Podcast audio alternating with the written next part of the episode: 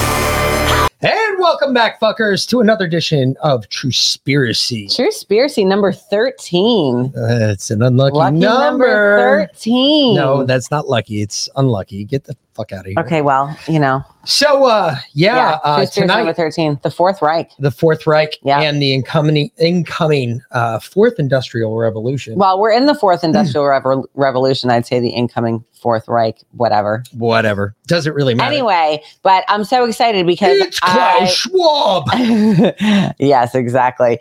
Um, I was listening to uh, Chris's show, Forbidden Knowledge News, a couple weeks ago, Mhm. and um, he did uh, like a conference, and Charlie Robinson gave a presentation on exactly this at the conference, and I was like, "Oh shit!" Because we've been talking about doing this episode for a while, and I was like, "We We just haven't had a chance. Uh-huh. I haven't had a chance to read a book, the book, and when I got the uh, V Lens we have had the book audio book, for uh, like three months, so he's full of it." Um, he just never sat down to read it. So no, I thought you were reading it. I did read it. Uh, good. I'm yeah. glad. Anyway, I'm glad one Um, of us did. so did. anyway, I reached out to Charlie and uh, and I asked him if he'd come on, and he graciously accepted. And so uh, I'll yeah. let him educate me on it. How's yes, that that's fantastic. But before we get Yeah. to that, really quick, obviously for the Patriots, of Yeah. course. that they may take our lives, but they'll never take our freedom. And to the beloved Wolf Pack. and the wolf pack. so, uh, what up, Block? And everybody else that's in here, because there's an awful lot of people Yep. in here. Uh, what? Oh, All right. I was sitting there going, what the hell is this weird thing like right here, and my Oh, arm the green screen is Anyway, covering up. without any further bottle. ado, All right. uh, ladies and gentlemen, Yeah, welcome, Mr. Charlie, Charlie Robinson. Robinson. If you're not familiar with his uh, podcast, Macroaggressions, I highly recommend it. It was uh, it was it was one of my first fun kind of open your mind red pill conspiracy theory podcasts. So um, yeah, so welcome to the show, Charlie. How you doing? Good, good, Good. to see you guys again. How are you? Fantastic. Yeah, um, Chris asked me to. He said, "Can you, you know, you want to do the conference again?" And I said, "Yeah, I got an idea. Would this be too dark if?" I, and I sent it Fourth Reich or Fourth Industrial Revolution, and he was like, "Oh, that's going to be just fine for what we're working on here." So I, I was afraid I might, I might get a little bit off the rails. He's like, "Nah, it'll work," and and I initially had sat down. I was ready to do it and my power went out like for seven hours like something blew up down the street. So chris said all right well we'll push you back. So it wound up being like a late night uh you know he said you, got two hours now to do it. Let's go. And it was a late night session. And i just went and let her rip. And uh and then that turned out then i took you know from from his conference i then took that episode and released it on macroaggressions uh chris said if that was fine to do uh, let me preface it by saying that. Yep. and then i put it out and just said what do you guys what do you think? Am i crazy to make this comparison? And i had a lot of people get back to me and say well i'm really glad you did that because we were kind of thinking we were wondering the same thing. If this was uh, if the the ties that these maniacs and Davos had were were I mean you know listen Klaus Schwab sounds like he's straight out of like the Nazi you know SS program. So, you know, it seemed like it might be a little bit too on the nose. And so I did some digging and I found out, oh, well, actually, his father was working very closely with the Nazis. And it's not an exaggeration to say that the fourth industrial revolution very well may be the Fourth Reich. So that's Yeah. where it came from. Yeah. so, well, so the well, standing, ho- the hold on, standing of the on. Fourth Reich. Uh, where, where exactly in the Fourth Reich Well, are hold we? on, hold on, hold on. Before we do that, before we get there, let me just preface this real quick. So last week we did, um, and last week's Truspiracy. Yeah. Yeah. Well, um, you interrupted me, so go I, I know because I wanted to kind of give them a little history here. So, uh, last week's Truspiracy, we talked about the Vril, um, which of course is you know very big in in the Third Reich and and all of that. Um, my great grandmother was Maria Orsic, so I was able to educate people on what actually Sorry, happened. to your great grandmother was Maria Yeah. Orsic? Yeah, I look just like her. That's why my profile picture on Twitter is Maria. Oh. So yeah, it's a long, crazy story. Um, but uh, and then my on the other side, my great grandfather was King Ludwig uh, the second of Bavaria that founded the Bavarian Illuminati. So. Um, so I, I have two, two crazy competing bloodlines, and my grandfather escaped Germany. He was actually warned by Maria to get out, um, and then he went back and rescued her daughter, my grandmother, and married her. So, and rescued Maria at the same time. Um, so, uh, yeah. So anyway, um, but he always told me, he said, "This isn't over. They're they're they're not gone. They're coming back. Be prepared. You're you're gonna have to fight." And I'd heard the stories growing up. I'd I'd been to the ancestral castle. It's like a little mini castle. Um, King Ludwig built them for his mistresses, of which there were many. I And, uh, yeah, and he went from from little mini castle to mini castle all over Bavaria, um, and and then he ended up contracting syphilis and gave it to his wife, and they never had any legitimate children. Do you blame It happens when you got little castles everywhere. Do you You know, him? little woodcutters' daughters and gypsies and whatnot. You know, like he just he banged any, anything he could find. Yeah. Um, so there's a lot of I believe there's actually probably more than than just my family that's the, down the bastard bloodline there. But anyway, um, so so we we didn't. This wasn't a big shock, right? Like Right. When I heard your podcast about the Fourth Reich, and you know we've been talking about this honestly for a long time. I actually think that the Nazis won World War II. Yeah, I do too. Yeah, and uh, and they because if they had covertly occupied us at that point, we every single gun-toting American would have been on their front porch shooting Nazis, you know, for Yeah. fun, fish in a barrel. Um, so instead, they they covertly occupied us, and they've infiltrated our, you know, uh, all of our institutions over the last seventy years um, to to be able to get us to the point where we are at right now. Um, Yeah. So so anyway, I think the assumption is that the general public says, "Oh, well, America must have looked at, at what was going on in World War II with these Nazis and been horrified at what they were doing." And my my thought has always been, I think the American government looked at what the Nazis were doing and said, "I like what you've done here. Let's incorporate some of this into the way we." I mean, you've managed your people beautifully. They they don't even question you. And I think that the psychopaths that rise to positions of power inside really all governments, but we'll talk about America in, in particular. They love that stuff. They, they they think that this governing business would be so much easier if it wasn't for all these people. You know, all these people that you have to manage, all these dummies that have to vote for you and everything. They love the the the way the Nazis did that. So there is that old saying that they think that Germany, you know, Germany lost the war, but the Nazis didn't they got relocated. They got relocated to Argentina, as we know. They got relocated to America in a big way. yeah, Operation and then Operation Paperclip, yeah. There's New Schwabenland. There's a reason it's called New Schwabenland. First off, hello, Klaus Schwab, his father, Schwab, Schwabenland. like Yeah, but Sorry. Schwaben. Okay.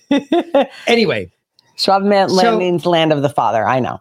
we have there's a lot of theories about all of this, obviously. Um, as you both just went down that rabbit hole, one of you said Argentina. We, I, I've been to the village in Argentina. I know exactly they do speak um, very, very good German. Uh, hint of Bavarian in there. Um, pick that up just listening to them. So I've been there. I know it exists. Um, I've also heard of the divers that went off the coast of Antarctica that found all the sunken Nazi ships that uh, were blown up from the inside out, which doesn't make any sense unless you had a huge fucking accident, but you had 26 accidents. Um, hmm, I, I don't think so. There's something that steps across that line of coincidence or retardation. I like to scale to the other side because I don't think anybody could to fathom everything you'd have to put together that this happened, um, you would have to be just a little bit fucking crazy. Um, but there, on the other side of it, I mean, is there a possibility that they somehow have subverted us and uh, equip themselves in our you know put put themselves in power somehow they're the ones pulling the strings above everybody else um uh, well i believe that, yeah, there's a possibility to it. However, I also believe that uh, there's two things America is really good at. One of them in war, how do you know that's going to work? I don't. Most foreign leaders look around going, you you don't know if it's going to work. You're going to try it anyway. Yeah, it's kind of what we do in America. It's just our thing. I, I don't know. You can come join us if you'd like. I mean, because if we if this works, we win. If this doesn't work, well, we're all fucked anyway. We're going to hell, so it don't matter how we get there. Right. Um, the other thing we're really good at is government. Because if there is one thing I've learned about our government, our government is fucked up from the ground up. And it can't get any more fucked up. But if you want a country that will destroy its own government faster than anybody else, uh, I've always said that America will sit there and say, "Hey, hold my beer," because yeah. we're going to give it our own shot and we're going to fuck it up even better than anybody else could think. So, is there a possibility that there are Germans or Nazis, not Germans, uh, they're just Nazis above us somewhere, controlling what we do, how we do it, and when we do it? Um, that is a possibility. However, I also believe that we are well more than capable of fucking up our own government. Oh yeah, well, we don't need the Nazis to help us do that. Thank you. The reason I brought Charlie on the show though is because he he brings the receipts. Well, that's why. So. well, so yeah, to- but but you know the not the Nazis did have, you know, when when the war starts to wind down, and it becomes quite obvious, you know, they're getting they're getting Germany's getting it from both ends, and and so it becomes all right. Well, let's be strategic about this? Do we want to just drop a big bomb on them and wipe them all out? Or, you know, do we want to cherry pick some of these people for ourselves? Now, uh, the, the misconception, I think, in America is that America was like very enthusiastic about getting involved in World War II and all this stuff. We were not. We were not. We parachuted in for like the last year and a half. I mean, we were not. We we got involved on the on the side of of Great Britain in exchange for patents and technology that they gave us. They bought us, they bought our way into it. We know about allowing uh, the Japanese to strike Pearl Harbor. That's now been declassified. So there's a lot of myth surrounding World War II. And of course, part of that myth it has to do with our relationship with the Nazis. You know, they're the bad guys. They're awful. They're terrible. And look, what they did was was was insanity, of course. But but the people at the very top, were great at getting things done. Now, say you know you can you can criticize their methods, and and and of course there's plenty of criticism to go around. But if you're the American government and you have no, you're sociopaths at your core. You see that and you go, all right, well these guys are way ahead of us on rocket technology. The V1 and the V2 are light years ahead of where we are. They're working on something called the Der Glocken. Uh, we're trying to figure out that. We don't know what red mercury is. They seem to know how it works. The guys that we've interrogated say that they're getting information from other dimensions, other entities, and things like that. That sounds like something we should probably get to the bottom of. So it does make sense in a psychopathic way for the American government to take a look at those high ranking Nazis and think that they're worth more to them alive than dead. So that's of course what happened through Operation Paperclip. They came in, they took over, and they they started in, in large part our rocket program, which turned into NASA. So when people start to talk about, you know, um, the NASA program, it's like it it is not an not at all an exaggeration to say that NASA was started by Nazis. It, it was started by Nazis. L. Ron Hubbard, the Scientologist, was involved. I mean, th- there were some there were some weirdos that were And- involved in the starting of NASA. So we're already off on the wrong foot there. Disney, So- right? What's that? Wasn't Disney involved in the start of NASA? Walt Disney was in that group. He was friends with that group, the Suicide Squad. Jack Parsons, who started JPL, uh, Jet Propulsion Laboratory. Um, L. Ron Hubbard was involved in that. Um, um, Malina was involved in that, whose son wound up later marrying um, one of the Maxwells, one of Robert Maxwell's uh, daughters. Um, you know, so there's a lot of fuckery surrounding the beginnings of NASA and our rocket program in general. And that Before so- we yeah. before we continue going real quick, because I've got to know this now, because you brought it up. You opened the door to this line of questioning, therefore I have to ask the question. So where exactly do you stand on the earth being flat or round? I I will say this. I have I have a, fr- David Weiss is a friend of mine. He's a big time he's a big time flat earther. We- We've had him on. Yeah. You've had him on. Okay. And and and I and I've done m- many shows with with David and Jaron. In fact, we did a show a couple years ago. They said, "We want to they said, "Would you be open to this? You're kind of skeptical of the flat earth model, but you're reasonable and and you're not like a dick, you know? So like can we can we bring you on as the skeptic and you just prepare a bunch of questions for us and we'll work through it in a respectful way. And I said, absolutely, sure, let's do it. And we did it. We had a really great uh, conversation where I, I had questions and I, but I, but I also, I, I let them know at the beginning of this interview, let me, I said, let me just be clear. And they knew this, but I said, I don't trust NASA at all. Okay. I don't trust those people. They're started by Nazis. I, ha- I have a problem with it. Uh, everything that they show us is a lie. I've got a big chapter in the back of my Octopus of Global Control book detailing the lies of NASA. So I don't trust anything about these people. So would it, would I put it past them to fake this? Yes, I I I think that they would do it. I always got hung up on the why. Why would they do it? Like why what's the point? I I don't know. Maybe there's some reason. So I went into that interview with them being, you know, cool and respectful and having these questions and everything. And like a year maybe a year and a half later, David said, Hey, I was at the Flat Earth convention. And I go, Of course you were. Um, and and he said, and we won an award.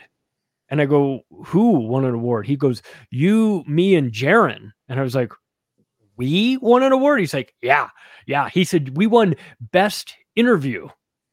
And I was like, Really? He's like, Yeah, your interview with us won the best interview, best best interview, whatever of the year. And I was like, Do I get a trophy for that? And he's like, No, but I get a trophy for it. so, so my relationship with the flat earth people is this. I think they make really good points.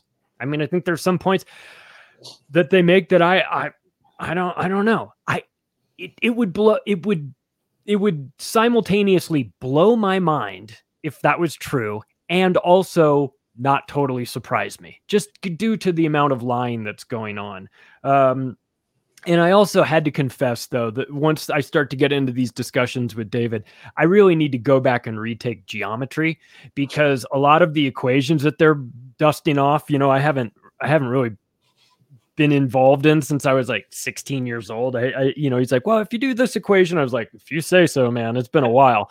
so I, I, I'm, I'm open. I'm open to it, but I don't. I mean, I'm open to like I, I like I like to get I like to think about the possibilities of that or Hollow Earth or stuff like that, but I don't have any sort of evidence. I don't have enough evidence to say that they're. I I don't have enough evidence to say that they're absolutely completely wrong either. So I'm just I'm sort of in the in the middle of like I'm not sure.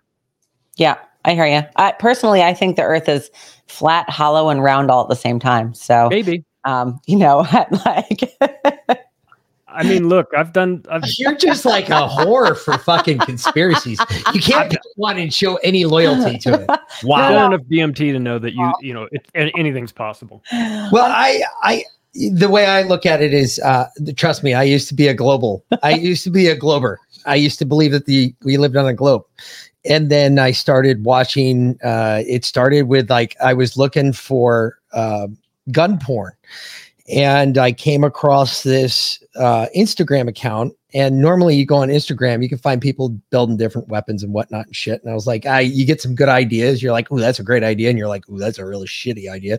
And then you're like, um, then I, I came across uh, this AR Customs Inc. Uh, web page, and I, I just it's like AR Customs Inc. I'm thinking, well, that's gonna be really good gun porn. And so I start flipping through, and like the first couple pictures are guns, and then all of a sudden this guy just starts dropping flat Earth bombs and all sorts of other bombs. Some of which I already agreed with. Uh, the NASA theory, I completely am with you on NASA. Uh, tell me something. Can anybody else explain this to me? When you look at the Bezos pictures, why is there a NASA emblem in all the the Bezos pictures? If Bezos is the one that's going to outer space, just asking. That's really fucking weird, if you ask me.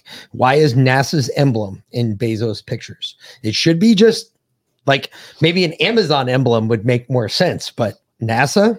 I was like, nah. See, there's something going on here. but they did let him build a giant cock rocket, so They did. that's something. Um, I thought it was just Mr. Evil So or Doctor perfect, though, isn't it? so perfect. I was like, wow, compensating much, really? So Uh, that was my like my not my first clue, but it was just one of many I've seen. But the the the initial argument is the moon landing. I've always thought the moon landing was fake. I have never ever thought.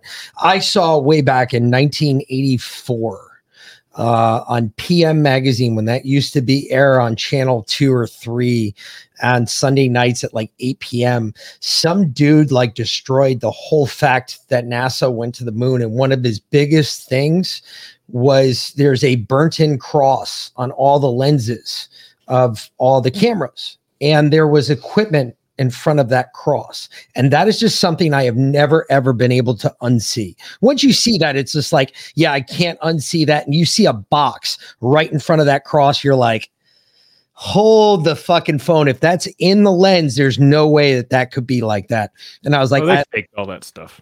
I, Yeah, it's They I it all. I don't believe any of that but then when they got to the when And you know who faked it? The Nazis. The Nazis. Well, I know they're all part of it because how many of those scientists did we steal from concentration camps and bring back here to the US? As many as we could get our hands on. Thank you. And that is a wide known thing. Even the military's talked about it. We've talked about the scientists we brought back. Um, well, we split if- it with the Russians. if you saw Yeah. Apollo 13, that is the the name of the scientist Hans. Uh, I'm trying to remember the last his last name. That is exactly um, Gugafeld, I believe was his whole name. And when you see it, and he comes in and he greets the astronaut. Uh, what's his name? Um, who Tom Hanks was playing? Um, Lovell, James Lovell, or Jim Lovell, and he's seating him in the seat, and he's talking to him. He was a fucking German scientist that he was one of the first guys that developed the V2, uh, the V2 engine, uh, not the, the actual rocket itself, but the V2 engine. And if you knew what the V2 was capable of, you also knew that that's where we got our idea for intercontinental ballistic missiles because hey, now we've got an engine. Not very long after that did we have an ICBM. So there's a lot of shit that spawns off of those Germans coming here very early on. Yeah, the difference in the V1 and the V2 had to do with the the um was fuel mixture was one of them, and then the other thing was the uh, si- the engine, the capacity of the engine, and how long it could carry the rocket. yeah. Because Hitler said he wanted to touch Britain, and then after the U.S. got involved in the war, he said, "I want to be able to touch the United States." Yeah. And they developed the V2, and the V2 had an engine that would carry the rocket clear over into U.S. territory. Yeah. And Yeah, he, and it was way, it had a better guidance system too. The V ones were like lighting off bottle rockets that sort of went wherever. You'd sort of aim them like, well, UK's over there. Let's just go for it and see where it goes. But the V two really sort of developed. I mean, there look, there's there are historians that have a deep understanding of what was really going on in World War II that said, you know, if you'd given the Germans six more months, it would have been a whole different story. They were working on some legendary stuff there. They were working on flying wings that looked like stealth fighters. They were working on the Der Glocken, the Nazi Bell. They were working on all kinds of crazy shit. And, you know, depending on who you talk to, maybe some uh, off world type of technology. There's there's rumors of that, but you know, again, the the the people that helped build up that German war machine, some of them were guys like Klaus Schwab's father, who Yep. was based in Switzerland and who was building, you know, not the most glamour. He wasn't building warheads. He wasn't building missiles. He wasn't building bullets. He was building mundane machinery, but the type of machinery that you needed in order to uh, get the Nazi war machine off the ground, you know, and keep it going. So it was, you know, ball bearings and and and these sorts of industrial type products, but necessary products. And because they were they were just sort of on the border, they're in Switzerland, but they were just sort of on the border on the other side of Germany they were they were essentially protected. So they didn't they never got they never suffered any damage during the war. They were able to just keep churning all this stuff out. And that was klaus schwab who was two at the time you know i mean he wasn't he wasn't uh um a participant in the war, but his father was. His father was, in fact, his uh, Escher Wyss, the the company that he ran, uh, was was deemed like a a Nazi. I forget the, the exact designation. I don't have my notes in front of me, but it was essentially designated like a great Nazi, like an example of the perfect Nazi corporation, like better housekeeping seal stamped right on it, you know, and and that was his father's uh, company that he ran. Didn't own it, but he ran it, and then oh, then after World War II ended, Klaus Schwab went off to all of the you know to to the schools where you go to get taught the globalist mindset. You get sent to um, to columbia and you go to the john f. Kennedy school of government. And you are tutored in that by henry kissinger and the dude who started the pilgrim society. You know what i mean? So it's like you're you, you start to get molded by some very dangerous people. And once your education is done move you back, move him back into that corporation that his dad was running. Now he's running it. And what are they involved in? Oh, they're, you know, their cover story is that we're making all these really boring machinery parts. And that's true. They were, they are, you know, that's what they were making. Um, but they were also making the centrifuges for nuclear uh, fission. And they were selling that to South Africa. And, and the reason why South Africa has their nuke program is because of Klaus Schwab. So this is a dangerous guy. Just that alone makes him a dangerous guy. But he has much bigger ambitions than just than just being involved in some nuclear part for some nuclear program in some shithole country, you know, according to whoever. So that's not enough for him. He's got the ambition of we're going to put this network together. And the World Economic Forum was started in 1971 and and it was it was heavily influenced by Maurice Strong, who was the godfather of global warming, a Canadian billionaire who was also brought up. He was brought up by the Rockefellers.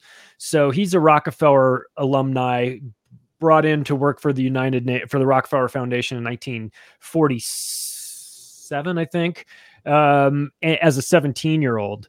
And then put through the system. So you've got all these sort of globalist guys converging at the World Economic Forum with Kissinger, Klaus Schwab, Maurice Strong, David Rockefeller. It's like a who's who of psychopaths.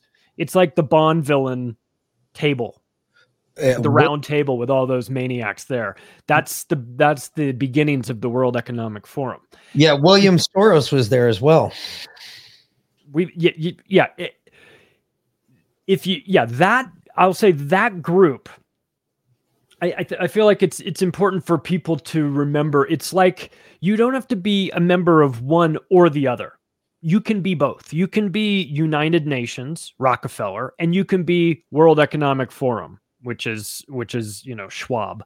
It, in the Venn diagram, there's a lot of overlap. You know, there's a lot of people that are in both of those groups and others, uh, other groups. So so, but that's the that's the plan to bring in. You know, the World Economic Forum's job is to bring in the corporation component to this to really get all of these big multinational global corporations that already have interlocking boards of directors but to get them all involved and say well listen we're planning this new version of the world and governments are fine because governments need to be in charge to a certain extent but the whole thing doesn't work unless we've got the business component set up you guys want to be in on this and these corporations are like a, do we have a choice? And B, hell yes, we want to be involved in this because we're going to make a trillion dollars.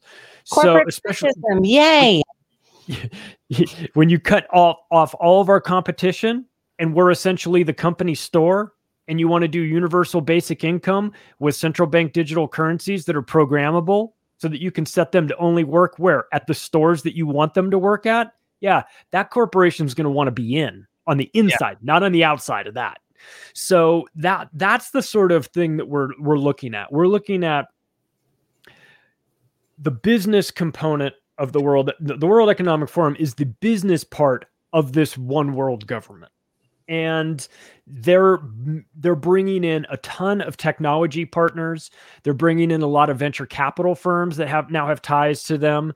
They're incubating a lot of companies and growing them so that they can be much like their young global leaders program where they incubate these psychopaths and then place them in different you know different cabinets around the world they're doing the same thing with venture capital they're bringing in vc firms from sand hill road in palo alto and they're saying um, work with us. We'll get you some money too. And we need things that are like AI. We need uh, self dripping vaccine pills that you, you or shot, you know, patches that just drip medicine. Telemedicine is a big thing. Um, you know, we we're partnering with DARPA. We want to we want robot dogs with machine guns on them. And like the craziest shit you've ever thought of. The craziest Black Mirror stuff. The World Economic Forum's already working on it. And well, so that, that's kind of where we go. So people are like, well, you know, is this really a bad guy? Is Klaus Schwab really a bad guy? He's he's more of a bad guy than you could possibly imagine. He's probably at this current moment, I'd say right now, that his group is the most dangerous group in the world. All right. Yeah. I, uh, not much. Uh, I can't argue with that. So if I could find an argument, I would have already argued uh, you. Yeah. Yeah. He, it's not to say that there aren't other dangerous groups. I want to be clear, but these guys, like it's one thing if the three of us just went and got high and talked about how like we were going to enslave the whole world and wouldn't it be crazy if we did all this stuff and then the morning you know we'd wake up and we'd go to our regular lives and we'd never be able to make that happen these guys have those crazy thoughts and also have the ability to make it reality. That's what's scary because they've got the media involved in controlling them and silencing some parts. They've got tech. All the big tech companies are tied to them. They've got the banks. They've got they've got um, social media. They've got the ability to really do this. So that's what makes them the most dangerous is that not only are they, you know, a, a wretched hive of villains and scum you know that they're they're also wealthy and super powerful and really well connected. So and for those that don't know like when we say world economic forum we're talking about the the party called davos in the city davos in switzerland which is where klaus schwab lives right? And that event that's actually currently happening right now that they're planning for this coming week davos is taking place the the, the big event. That is the World Economic Forum. You know, and and if and if you're just like a casual observer, it sounds like a bunch of billionaires getting together to network and figure out how they can make their businesses more efficient or run better or make connections or it's like a trade show for billionaires. I bet and, they and, have really good swag. Yeah, right, right, right. Yeah, and you get really good stuff. I mean, you should if you're paying like thirty-six thousand dollars a ticket. But the and there is that you know of course that is happening all those things that i said those are all those those are happening at davos but Then there's the post party. There's the meeting after the meeting, you know, and that's where they really get it down, get down to business with that certain certain group. And they talk about where where things are going, not because they have a crystal ball, but because they're going to make them go that way. And this is what we're doing. And we're we're pivot, you know, that's why when Project Veritas catches that undercover guy at CNN and they go, you know, we're really going to just pivot to climate change from now on. You go, aren't you supposed to be the news? Aren't you supposed to just report whatever the most current thing is? It's like, no, it's scheduled what they're going to, we're going to pivot to climate change. So you go to Davos. What are they saying? Well, in four years, we're going to pivot to COVID. And then from that, we're going to pivot to central bank digital currencies. And you know, it's all scheduled. It's all written out. So, so that's what's going on at these meetings. They're very dangerous, and um, and I think that the the more that people are aware of what of of who's there and what they're talking about, the the better off we'll be at trying to to prevent some of this from maybe happening. Yeah, we had uh, James Roguski on on Thursday, um, and uh, talking about the amendments because you know that the WHO treaty is really the distraction. You know, it's it's never going to pass. It ha- would have to be authorized by Congress and the Senate, and it'll be after the midterm elections. And there's there's no way it's going to pass. They know that it's a it's a distraction. It's the amendments that are being voted on for the treaty that's already been passed. So they just they just need to be voted on by Abe Lincoln, and uh, and off we go. Um, and uh, yeah, so that's that's the you know the who about to try and steal our sovereignty, um, which of course the WHO is just a, a arm of the WEF. They're all connected. It's all the same people. Um, yeah. So you know, it, it's crazy. But uh, there's something. Whenever you see the word, whenever it's a world something or other, it's code for world government. You know, yeah. it, that's what it is. That's that's they've they've always wanted this. That's why that's why it's not such a stretch when you when I make this sort of proclamation that like what if it's the what if the fourth industrial revolution which is what the world economic forum wants to make happen? I'll go into that in a second. What what if that is the fourth reich? Well what did the third reich want? To, they wanted ideal ideological purity and they wanted to take over the world. Well they, they couldn't take over the world. They didn't have the technology the resources the planning. They were busy fighting actual wars and impossible to take over the world. But that same mentality has carried forth, you know, and I would suggest that it's not unique to the Nazis or the World Economic Forum. It's just sort of the Romans did it, you know, these uh, you start to get a little success and you think, well, what if I just never stopped? What if I just kept going and took over everything? The problem is with the World Economic Forum and these guys, because of the globalism that's connected up already, that the Nazis didn't really have, and and the connectivity of the digital age, we are in a position where it is now, for the first time ever, possible that they could put together a one world government because of the new because of the avail- availability of the technology to do so. Now, I don't think they're going to be successful, but but I think that they at least now it, it's a possibility. I mean, the Nazis could say, "Well, we wanted to take over the world." They were never going to be able to do it. But but that that mentality is like, well, let's try it again. Let's not fight actual wars. That's too messy and and and it's too obvious. Let's just slowly start to link up their governments and connect them all together through you know these globalist uh, united nations we're just uniting nations into a one you know into a kumbaya stuff like no no no you're building a world government. This is what you're doing. So they they've decided to do to do it the corporate route, take over the world through the corporations instead of overtly through the military. You can't control 8 billion people with guns, but you can control them through banking. And that's the direction that they've decided to go. So that's what makes them the most dangerous is that they don't need to have a world army. They just need to be able to make you starve to death if they need you to.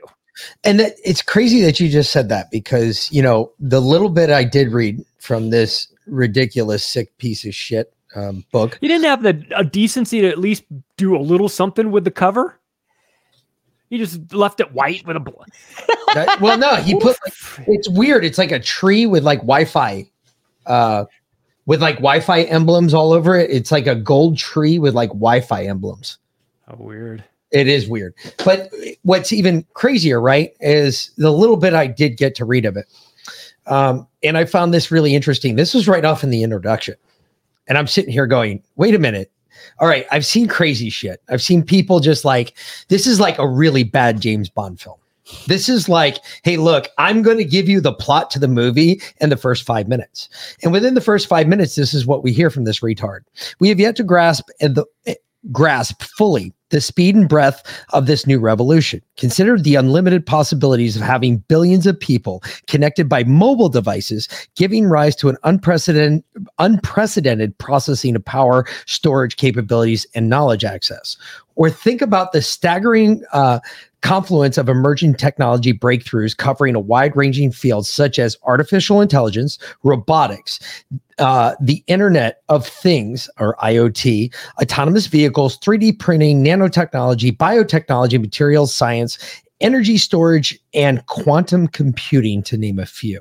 That was within the that's the second paragraph of the introduction. He continues on. He he he feels, well, I haven't given you enough of my plan. Let me give you just a little bit more. While the profound uncertainty surrounding the development and adoption of emerging technologies means that we do not yet know the trans- transformations driven by the industrial revolution will unfold. Their complexity and interconnectedness across sectors imply that the stakeholders of the global society and governments, business and academia, and civil society have a responsibility to work together to better understand the emerging trends. So I was thinking about that and I'm just like, okay, so there's a lot of emerging trends, but he almost mandates that people have to work together with technology and you must, you must comply under my orders. And then it gets even worse. Above all, the, this book will emphasize the ways in which technology and society must coexist. Yeah. Yeah, he's a maniac. Um, there's a theme that you'll hear in with whatever the challenge, whatever the the thing, maybe it's COVID, maybe it's hunger, whatever these concepts are. This is a problem that's just too big for one country to solve. We're going to need a global problem requires a global solution they're always whenever you start hearing that whether it's climate change or the war in in in Ukraine or or hunger you know food scarcity or whatever they're always going to say once you start to hear that the only way this is a problem that's bigger than just one of us. We're all going to need to come together. That's code for world government. That's that is like bells should be going off. They always always talk about that. Now what the fourth in what Klaus Schwab is is is talking about at his core is a concept called the fourth industrial revolution. And that's why I titled my thing Fourth Industrial Revolution or Fourth Reich. The third industrial revolution is what we're currently living through right now, which is computers, computer chips, and internet and things like that. Mass production. Uh, com- yeah, computing, mass production, and uh, communication. communications. Yeah, something to do so major advances from like what we had before you know. What he wants he's saying well it's time. It's time for us to move into this fourth industrial revolution and we're going to go from you know steam powered to this to that you know to to blending man with machine. That's at its core that's what the fourth industrial revolution is transhumanism, the blending of man with machine. That's not conspiracy theory. That's not my opinion on what it is. That is what they say it is. That's what the fourth industrial revolution is transhumanism. That's what they want. So it's not, you don't have to waste any time with in an argument with someone saying, well, I don't think that's really what they mean by that. No, no. They're the one defining the term. And they're saying that that's what the fourth industrial revolution is it's transhumanism. So, do you want to have a microchip implanted in your brain? Now, they're going to do what any good salesperson would do. They're going to sell the benefits. Oh, look, I mean, you could just access your your bank account like this, or you wouldn't need passwords anymore. Or you could just touch your forehead and open your garage door or what benefits benefits benefits right that, that meanwhile they're they're trying to infiltrate us with technology in the, through these mRNA vaccines. Again, that's just what is going on. They have that technology. The technology isn't good as a vaccine. It's good for something else. Uh, And In the first two chapters of this book, they must have mentioned nanobots over 40 times already. Yeah. And they Yeah. also talk about um, one of the, well, they, there's a couple of problems that they address in here. One of the problems is that as we get more connected to, to technology, we lose our social abilities, right? Uh, the ability to interact with people, to look people in the eye, shake their hands, social communications, you know, one-on-one communication. Interpersonal communication. Exactly. Yeah. But but they they presented the uh, the solution to that problem is Okay. to implant a chip, a um, a biometric, uh, basically a phone, and it, it, you know. It will enable you to better communicate your thoughts to someone else. And at some point, even your feelings based on them monitoring your, your brain patterns. you mean like words? Yeah.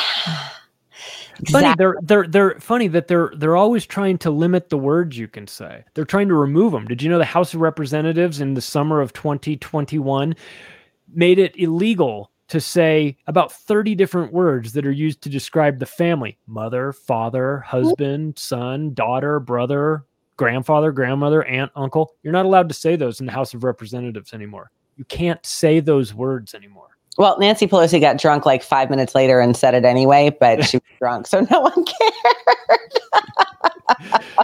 it's it's just it's it's once you you know once you get i saw this really great meme. It was a picture of klaus schwab dressed as uh, i'm assuming emperor palpatine. And it said if only there was some way to tell who the very really really bad guys were. You know it was just this picture of i mean it's so there's part of me that just feels like are they fucking with us? Like it's so on the nose to have a Klaus Schwab character who has the German accent and all that, and you're like, like this is right out of the movies. Is are they, or is it like a nod to us, or is it like they just don't care anymore? know, Like, hey, you know, you know, we're fucking with you. You- You you- know we're fucking with no, it, right? Like, fucking with you. Come on. like if that's what it is, credit where credit is due. I will get. I will. Okay, you guys are. I, I appreciate your sense of humor. We're still going to stop you from taking over the world because you guys are maniacs. But, but the fact that you threw a little, you know, you, you made the you made the villain straight out of the James Bond movies. You know, I guess I can kind of appreciate I- your I sense mean, of humor. the one where he uh, confronts his brother, uh, Spectre, and they're sitting at that table and it's all dark and like you can't see anybody's faces yet you hear the like 12 that are talking around the table and then all of a sudden this dude gets wheeled in and it's just like shh, everybody like hushes Oh, they Right. filmed a Bilderberg group meeting. yeah that's Right. what i think it, it was Committee at three hundred. Yeah, it's that. It's that. um you know, it's only it's only hidden to the extent that people want to search for it because otherwise it's presented to us as science fiction and and it, and yet so much of that is actually happening yes. Well, and we we say this a lot, but they have to tell us what they're doing because if we do nothing about it, then we're complicit and they're absolved of guilt. yeah Um, so weird cosmic karmic Yeah. law uh that start credo that they uh, that they uh, you know adhere to so i guess maybe they they have some integrity in some weird way. I just it's a it's a mentality i can't connect with uh, to be this destructive. You know there's a there's a theme that runs through all of these organizations be it the united nations the world economic forum bilderberg committee of 300 uh tavistock all these groups they all at their core it might not be the primary focus but at their core they serve to depopulate the planet and it sounds like insane conspiracy theory crazy people talk the first time somebody says that to you and then you go to prove them wrong and you find out that in fact they're all involved in depopulation agendas. And you go, Well, "Wait a they- second. They always What- have been. That's the theme. When you've got the one world government, you also simultaneously are depopulating. So this there's a there's a part in here under economy called aging. This was another issue that they brought forth in this book. It said the world's population is forecast to expand from 7.2 billion today to 8 billion by 2030 and 9 billion by 2050, which on a tangent I think is complete bullshit because based on the population of the world after uh, supposedly the population of the world right after the um, the Spanish flu. Every single person on the planet from then until now would have had to have eight children in order for us to be at 7.2 billion in 2016. It's So- funny you say that because I I jokingly said like on Twitter one day like, how do we know that there's seven plus billion people on the planet? Like honestly, how do we know? We're- Yeah. we're, taking this information from government numbers and statistics. Like, I don't trust government numbers or on anything. Why would am I I'm supposed to believe them on population? They they they're super interested in depopulating. That I'm sure. So I am I'm I'm I'm convinced that somebody knows what the number is because they've deemed it to be too high or whatever but i'm just curious. I wonder what the real population is because like like as an example of, something just as preposterous is that you you notice that they shrink the size of africa on maps. Did you know that? Yes. That, oh, like, africa is like so huge Yep. that they never give it the true size. Why do we do that shit that makes me insane. It makes me think like if you're hiding the size of Africa for some dumb reason, what else are you hiding? Everything. How about everything? the. Earth is Right. flat? The earth is flat. No, that's that's that's what I'm saying. Like you can very easily go say they go, well, Earth is flat is ridiculous. Is it then? Is, Is it, it? really? Is If it you're lying about the size of Africa, is it, are, is it lying about the shape of the planet? Is that unreasonable to think that that you might lie about that? So I get, I, Yeah. I hear where you're coming from on that. There's some things where I just, I just say I don't have, Do I you don't have an answer for that. Do you remember in school? And you know, I just thought of this the other day, and ma- mainly because uh, uh, there's like 11 years I can't remember whatsoever, and I very a well, traumatic head injury. So very well could have been be- because I was fucking retarded, but that's immaterial. Um, wait, wait.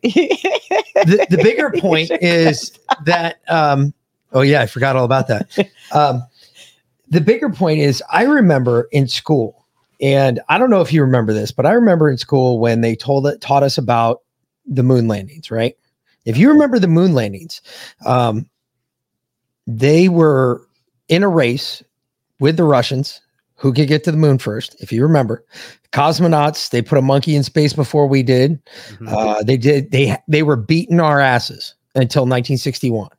1961, pff, Apollo 11 goes, whoop, and we put people on the moon. Neil Armstrong, uh, Buzz Aldrin, and um, what's his nuts? The other guy I can never remember because he stayed in the command craft and didn't do anything really important. Right. He was kind of like the extra. Um, where you know they went up and they came back and they were our heroes. And um, I remember being taught that if it didn't work, we were still going to go ahead and tell the Russians that we landed on the moon and that it was okay because we would win the race.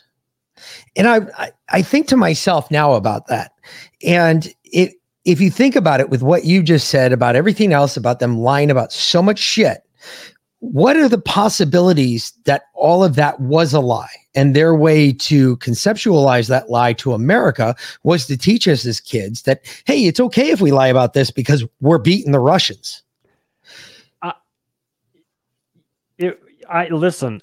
Have you you've seen um you've seen the video of them coming back from the moon? Michael Collins is the third guy you're talking Yeah. about. The, the three of them are at that table and they're all sitting there like this. I've described that scene as looking like a hostage situation. Like, like they were going to get shot if they said something that did not meet the narrative that they were trying to display. Yes. Now, I, I fully recognize that that is there is no I have no proof of anything. Just I just submit you I submit to the general public watch that video of the three of them sitting at that press conference after they've just completed the most outstanding achievement in the history of human beings. They come back and they look like hostages. There's not a smile, there's not a laugh, there's not, they look scared. They look like they look like they're being held hostage. Fifth Avenue. Like seriously, tick, ticker tape parade. Like you know, They did eventually get one, but it Mhm. didn't happen until much after that that interview. They And- all became alcoholics. Yeah, Buzz Aldrin. He was sitting there telling an eight-year-old, "No, we ne- we never did that." I saw it. I ballet parked Buzz Aldrin's car 30 years ago when I lived in Laguna Beach. that's awesome. That guy, I'm like, that dude is so honest about it though, and I'm like, I, I'm like, okay, he's Punched out Bart Sibrel though, man. He fucking when, when when when you see that though, you think to yourself, okay, he's got to get killed after this, and he didn't Right. get killed. It's like, holy shit, you didn't get killeried. How did you survive? Yeah, I mean it's disappointing because like I want to believe it. I just you're just gonna have to give you know they're just gonna have to give me better evidence, and then I've got you know like I eviscerated NASA in my octopus book, and I brought all the quotes from from uh, uh, uh Kelly, what's his name, who is running the operation there, and and um Oh, Gene Kelly. Yeah. yeah the, and all, all of these all of the guys that are currently running the nasa operation uh stelzer over there and and i just showed their own words and in their own words they con they're contradicting themselves they're saying we can't we we we have to figure out how to get through the van allen radiation belt uh before we can send people that far into space and we you know the orion ship has to figure out this shielding problem it's like well well how did we get through it seven times there and seven times back then We So- forgot. We lost that technology. Whoa, whoa, really? whoa, whoa, whoa. So I, Yeah, I none of it ma- none of it fits. I mean, it's I- like I got in touch with a, f- a friend, an old, old friend of mine. And uh, he still happens to work where he works. And he told me, he said, Do you know what the biggest problem is right now with us creating, recreating the way we landed on the moon? I said, No. I said, America's dying to know because why can't we do it? What do we forget all of a sudden? He said, No, we can't uh, make the rocket. Apollo 11 had five individual basic booster rockets that we put on the space shuttle. You have to remember the space shuttle has its own ignition source, it has its own engine on it. But the two booster rockets, which is what propels you into essentially outer space, it gets you above the stratosphere, is apparently where the problem is right now because the Apollo missions had a rocket that had five separate engines, individual engines that would fly the rocket into outer space. And then the actual Apollo craft had its own engine, what they called a Mercury 1, which I always thought was a weird name that they called the engine inside the Apollo craft Mercury 1. But we'll get to that later. Um, so he said what he is stating right now is they cannot put together this same rocket that they had in 1969 and they have all the plans they have all the directions of how they did it and the reason that they can't do it the biggest reason is the german scientist who wrote it all down did it in his own hieroglyph so he has his own language on there that they Like his can't own decipher shorthand. Look, what do you you you you what do you expect? You bring Nazis in. They're gonna do Nazi shit. That's right. so i just thought it was interesting because Oh. this guy just reached out to me like within the last two weeks and I, I hadn't called him back. I called him back earlier today and he started in with, you know, how, how it was going and all this other shit. And then he said, yeah, I was listening to your podcast. I was like, oh shit, you know about that. He's like, yeah. He's like, um, hey, by the way, let me clue you in on something because I happen to be a part of it here. We cannot rebuild it. We do not have, we don't have the, we just can't wrap our heads around the language. See, Mick grew up in the military industrial complex. Literally, his dad was a general. He did 21 years in the service. He was special forces, like super secret, squirrely shit, and military intelligence. He's got all kinds of sources and friends in all kinds of odd places. So we get Love it. great information. Um, it. Yeah. So, So when uh, I heard this, Get get get one of those TR3B pilots to contact us. How about that? I want to see. I want. I want. I want one of those to say, "All right, you want to go for you want to go for a ride? We'll come take you for a ride one of these nights." on a TR3B, I'm trying to think of the aircraft. It's a TR triangle. Yeah. Uh-huh. Oh, it's one of those. Oh, oh, Yeah. oh, oh, oh, oh, Yeah. oh. yeah, yeah, yeah. I know what you're talking about. Yep. United States spaceship. Yeah, yeah, yeah. Kind of looks like an all seeing eye.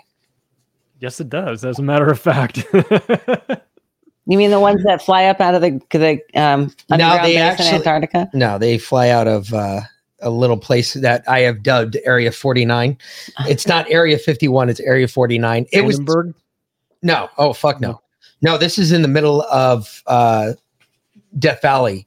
Uh, literally, I was I got sent out to Fort Irwin, California, and I was doing this OC bit where I was driving around watching dudes jump in and stuff, and I tell people, "Hey, you're dead." You know, the where the army does their desert warfare training. Mhm. So I'm driving up this one road, and this one road on the map, it just all of a sudden goes on the map, it goes black. And I was like, but if I just cut up and I can find another route around, I can get over here. I can get to where I need to be faster. So I, I started going up this road and the map just goes black at this one section. I'm like, what the fuck is on the map? And I'm like looking at the map going, what the fuck's going on? And then I'm looking up at the road. I'm like, it says don't, don't enter, but there's tracks obviously going through there. People have gone through there. I'm like, fuck it, I'm going. Let somebody tell me no. So I go fucking driving up this road. All of a sudden, out of nowhere, driving around, driving in this Humvee, all of a sudden, out of nowhere, a landing strip appears on the, my right hand side. I'm like, where the fuck did that come from? Next thing you know, I got a black van chasing me down with tinted windows. Every dude that was in that van got out. They were fucking armed. They were like, it, it don't, I was like, he- they were like, it what the commanding general says, turn around, get your ass the fuck out of here, or you're going to end up in his office. And I'm like, "Uh, okay, I'll evaluate my position here. I don't have any ammo and I have no guns. You guys got the guns and the ammo. Fuck it, I'm gone. So I left. Come to find out, like not even a day or two later, I'm sitting there watching. We were on this hilltop out there in the middle of the desert, middle of Death Valley, and I'm sitting there watching, and I see this plane come in. I grab some binos real quick, and I started reading the side of the plane, and it's fucking Janet Airlines. Yep. And I was like, no fucking way. Just another airline terminal. hmm You have I lived in Vegas for 10 years. My old boss used to be a flight attendant on those flights. yeah. Fly in and out. She'd, she'd fly in and out. She said, I asked her if she ever saw anything crazy. She said that they were on the ground in Area 51. Uh, and, and There- a, and this was in the 80s. Um, and, or maybe it was early 90s. And, and a stealth bomber was out of control and the guy ejected i guess i don't even know if i didn't know that you could eject out of a bomber but and she said she saw that thing crash and blow up and blow shrapnel and debris all over the place and she got stuck there for three days Yeah. uh, well, the, you know, on those planes, uh, the airline uh, folks, personnel, they have to close all the shades before they land. Uh, not only do they have to close all the shades, they're not allowed to be near the door when the outside crew comes to open the door. They're not allowed to be anywhere outside where they can see past the door. And I was like, you have got to be fucking kidding me. I heard all this shit from a another friend that I was like, wow. If they're going to that level of security, there's something else going on there. Well i wish i had been interested in all of this when my boss was telling me about the stories because i would have probed like I would have had a million like right now if I had talked to that old boss I'd have like a million questions. But but I just remember the story that I got which was you know fairly limited. But uh but yeah I mean I guess once everybody knows that area 51 is a thing then it ceases to be the thing anymore. So there's there's they've got to be elsewhere So is that Nazi run or CIA run? Is there a difference? yeah I mean Yeah, there is actually. There's a big difference. you know that's a good question I don't know because I've often asked that question because I've been out there mm, once or twice, and I can tell you right now what we've been told about the Bin Laden raid is all bullshit. I'm going to let you all know that right now. A, but B, outside of that, I can tell you where we built the house. I mean, literally stone for stone, stick for stick, exactly Bin Laden's compound, and I know exactly where it's at, and I know exactly what hangar it's at out there. Ooh, shit. Yep. And you know what we did with it as soon as, as soon as we were done doing what we had to do? We blew it up. We blew it the fuck up. I bet we did. You're not going to find that. I mean, I think it's just important for people to recognize that this stuff happens. You know, and, and we're we're now getting into a really dangerous uh, time, which is a time where you can completely simulate somebody's f- voice. F- You can uh, match. You know, you there's enough technology out there to make it look like anybody is doing anything you want them to do. You used to have to catch some guy in bed with his girlfriend, you know, cheating on his wife or catch him with some little boy or anything. Now you can just deep fake it. Yeah. it- eh, we have enough biometrics that is, have been collected that are already in AI, I'm sure, in several different. You could make a case for you could you could pin you yeah, absolutely. You could pin something on somebody. You could present you could get that guy's fingerprint from somewhere else and his DNA from somewhere else and say this was found on the scene and you and then you're just done. So, and, and what and what are you gonna do? you know and that'll work that shit'll work for a while and, and so we're in a real like dangerous period where who- who knows uh, what you know we already know the media is lying to us but and we know they they show images and videos like the Kentucky gun range footage that has that you know try and pass that off as Syria so we know they're not above doing that but just think if they had the technology to just completely fake everything and we're getting into that right one now. They fake a war. We've got presidents going to Ukraine. Why are you going there if it's so dangerous? And uh and movie stars and you know Movie stars showing up. lady in her horribly ugly dresses. Um but Hashtag Ukraine. Totally here for for the U2 concert. no no no but but wait did did you did you put your monkeypox decorations up because Ukraine season is over it's monkeypox season now that's the new big thing. right? Yes i'm afraid of the current thing. Whatever. Um i'm not afraid of anything.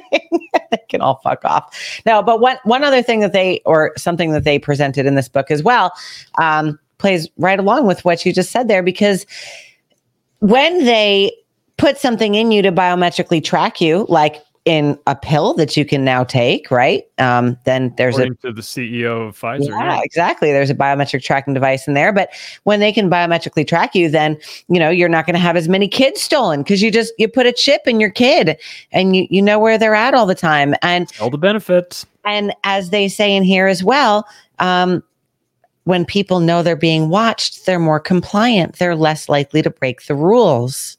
And that's the most devious part Mhm. because what's the worst kind of censorship? Self censorship. Absolutely.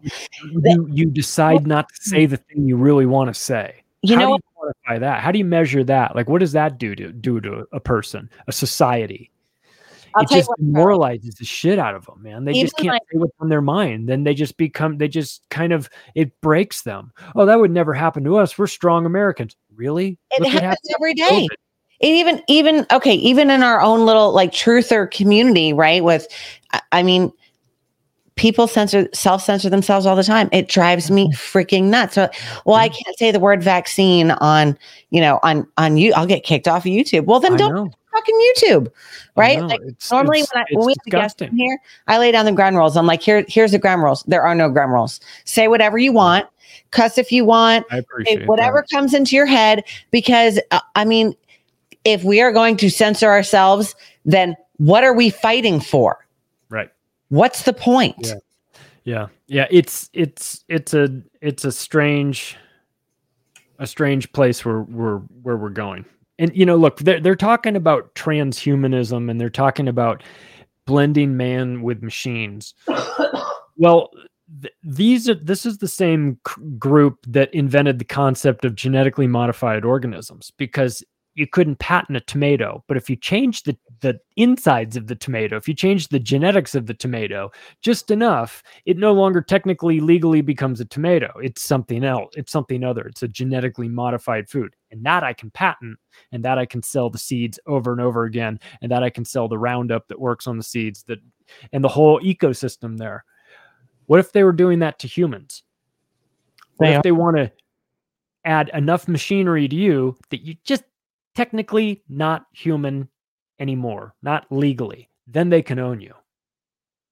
And that's where these people are going with this. they're i mean they're they're already there because what they went to the supreme court um what was it uh, I want to say it was like 2012, might have been earlier than that even.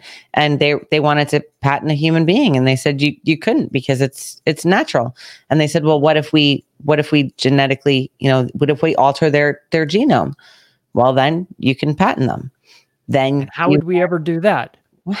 mRNA technology. We had Dr. Robert Malone on the Union of the Unwanted show that we did uh, one week, and um, I we were I was asking him like I said, what well, so wh- what is the problem with the mRNA technology? He said, well, the problem is once you turn it on, you can't turn it off.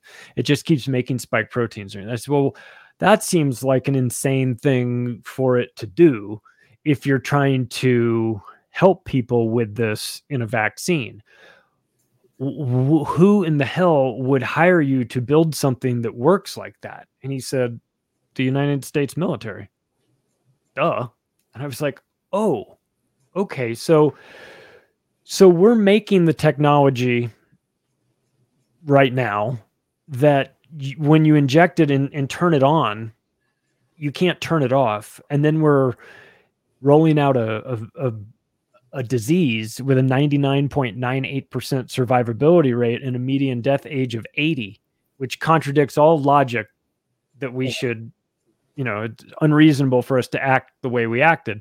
And yet we did. And we allowed these people to start the first round of this transhumanist agenda, which is injecting you with mRNA technology. So now you're just one deviation away from being an actual human being. And they'll just add on and on and on to this and and it's not my it's not my speculation like you said it's, you've got the book he Yeah. talks about this, This He- just- he sure what they're doing um and, and they they give it away in this part on aging right? Because the other thing that that came out um we got the pfizer data dump early this month. It just came out yesterday for um for june um which i'd never seen it early before but hey cool. And it basically shows that they know that it's it's killing the elderly right?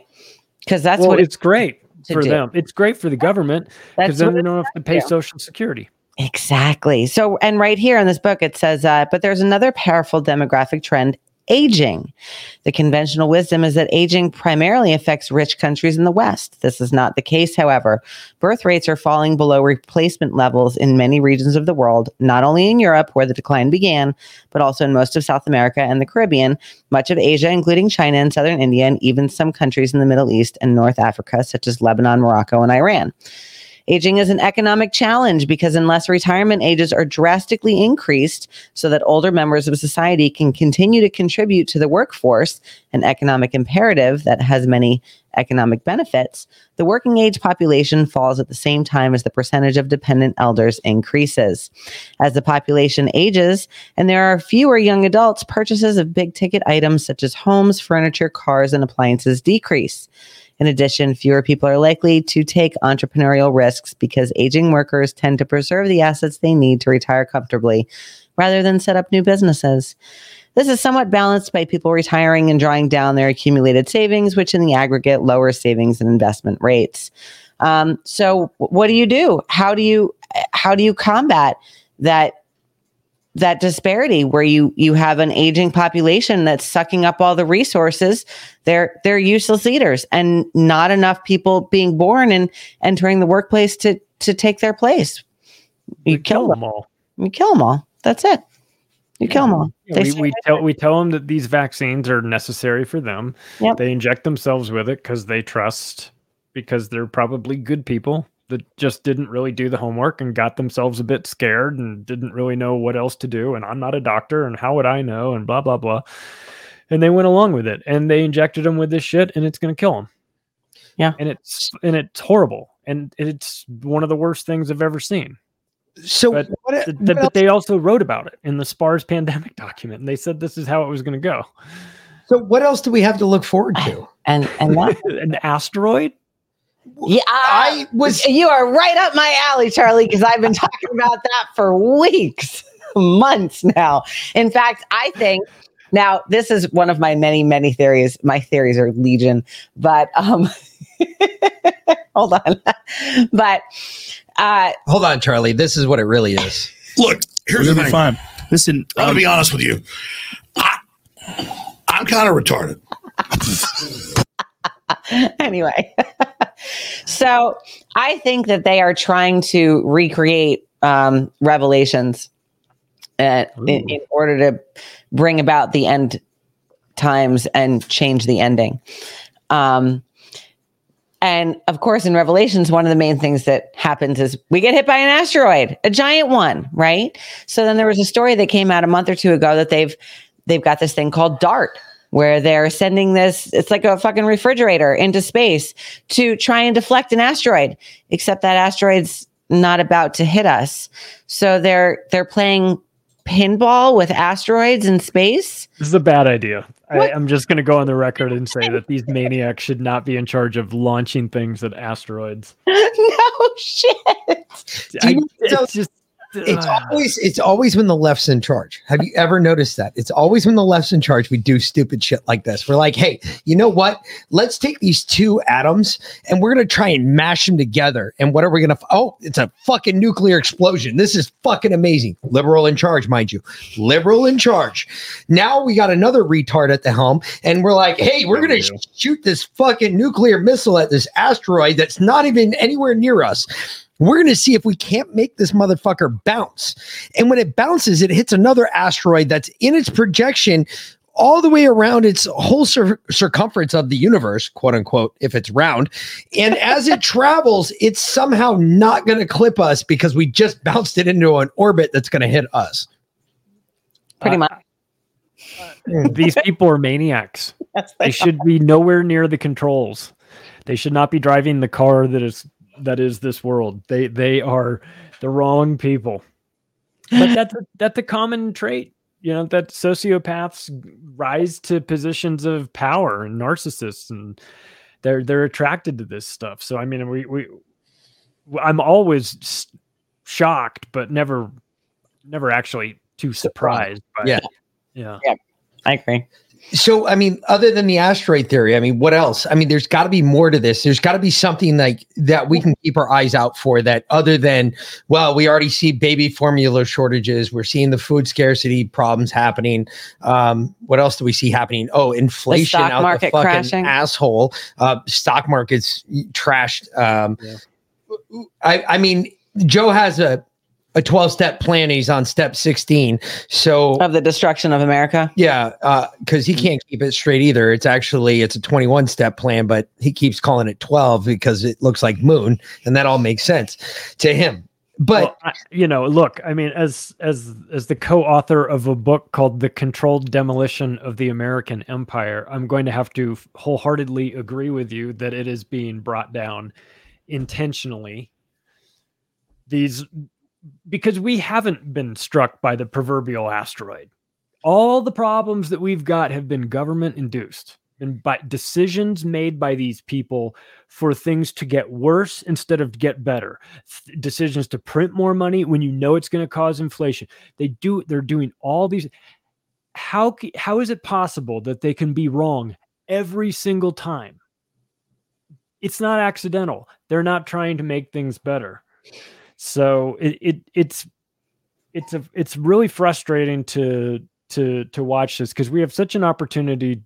If we if we put just half the energy that they put in destroying the world into making it better we could be just doing we could be doing not worrying about a bunch of this nonsense I, we I really could be just going to the moon for vacations and all this but no we've got to fuck around and and and start stupid wars and debase our currency and create inflation it's like you're you're doing everything wrong You're doing all the things you would do if you wanted to screw things up. You're doing all of it. It makes me think that you're doing it intentionally. You, no I- be this incompetent. They are. So it, I I actually have. the good news is it's fixable. You, I guess that's my point. Is that if there if there's one sort of benefit to this is that, well, if it can be done by these morons, then maybe it can be undone by somebody who gets in there. And I hate to have to like rely on somebody else. I mean, I hate to have to depend on Elon Musk to make Twitter better. You mean the graduate of the uh, Young World Leaders program in the World Economic Forum? Yeah. right. You know what I mean? So it's like when you're putting your hope in and in those guys to fix the problem, like f- I just want you to fix this one thing. Then then I'm gonna go back to not trusting you and your brain chips and all that shit. Just fix Twitter, please. You know, but like if we're at the mercy of that, oh, we're we're kind of we're fucked gonna in already. trouble. Yeah.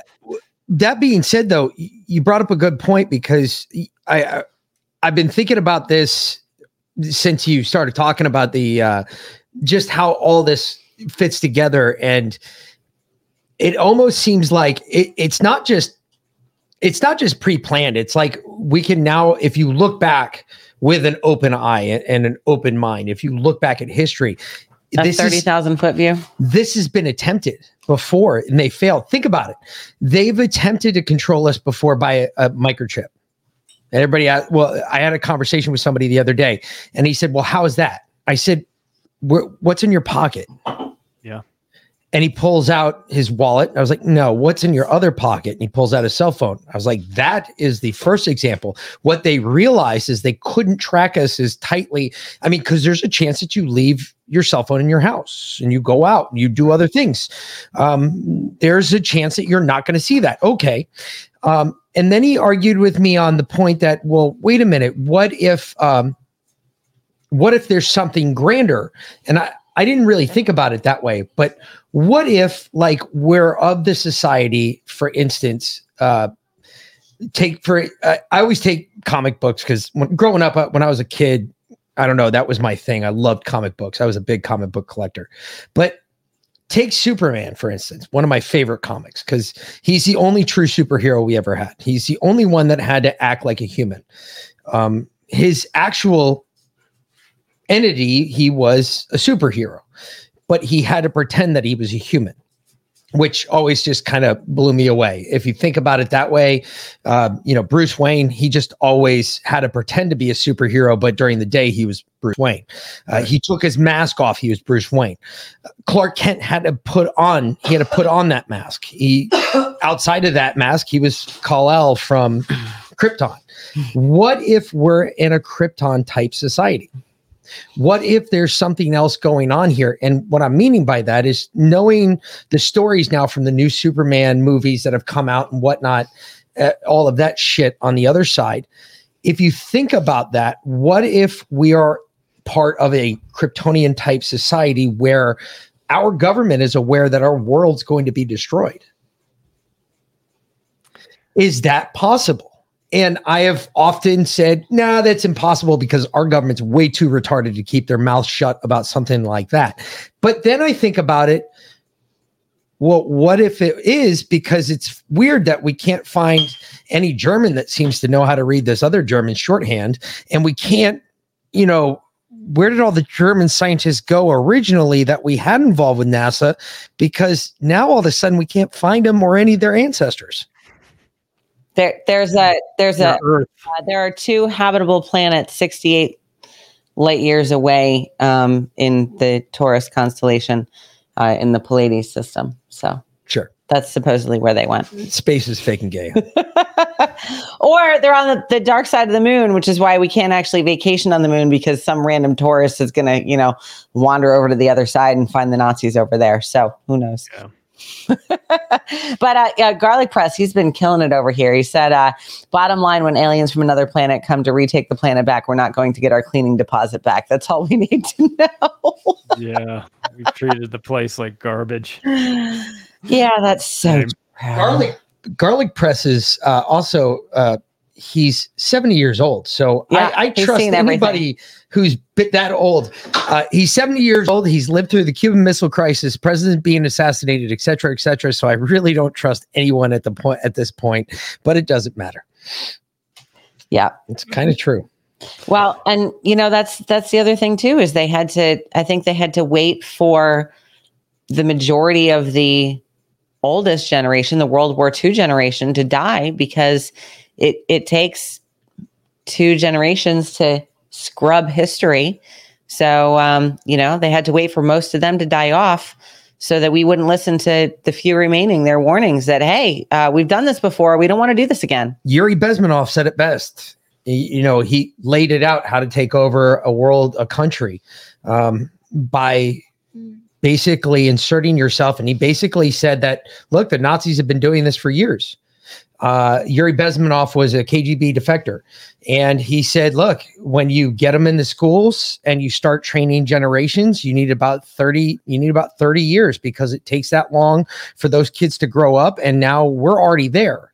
We're at that point where the kids are those tight, skinny jean wearing fucking weirdos that go walking around thinking, oh, well, this isn't good. We need paper straws and uh, we need more stuff like that because it'll save the environment and global warming. And they believe everything that's said to them on TV. Um, even though when you tell them, well, go look it up on the internet. Well, I don't trust the internet, but you trust CNN. CNN, you trust Yeah, the MSNBC, it's crazy. and how Yeah, they, they've got they've they've they've captured a generation, and then it it it makes it increasingly easier to get the next one after that, because then you've got dummies having kids, and they're they'll just raise them like dummies, and and believing that there's a hundred different genders and that you know mostly peaceful protesting you know like uh, two two plus two equals five you know math is racist you know all this all these Men all can this nonsense. they'll- they just they just believe it. Yeah, men getting pregnant. They Men believe getting pregnant. Yeah, it's uh, you know it's it.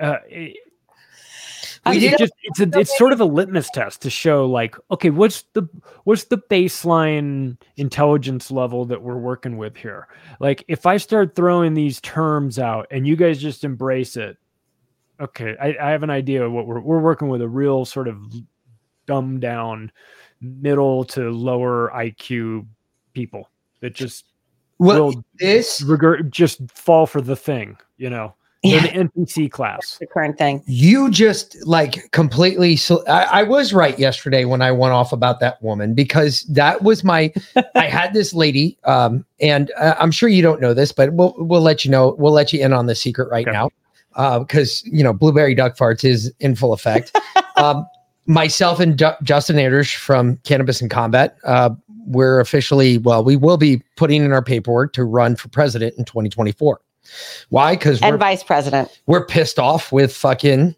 Donald Everything. Trump and the people that he's endorsed, which are not American First candidates, which he told us to fight for America First before he left office. And now all of a sudden I'm watching him fucking back all these other motherfuckers that are not American First candidates, which irks the shit out of me.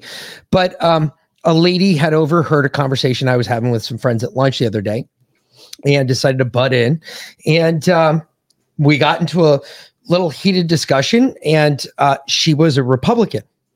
She's one of those. Um, Trump is God, yes. Lord and Jesus. How how dare you? How dare you run against him? Uh, why why wouldn't I, lady? Everybody can.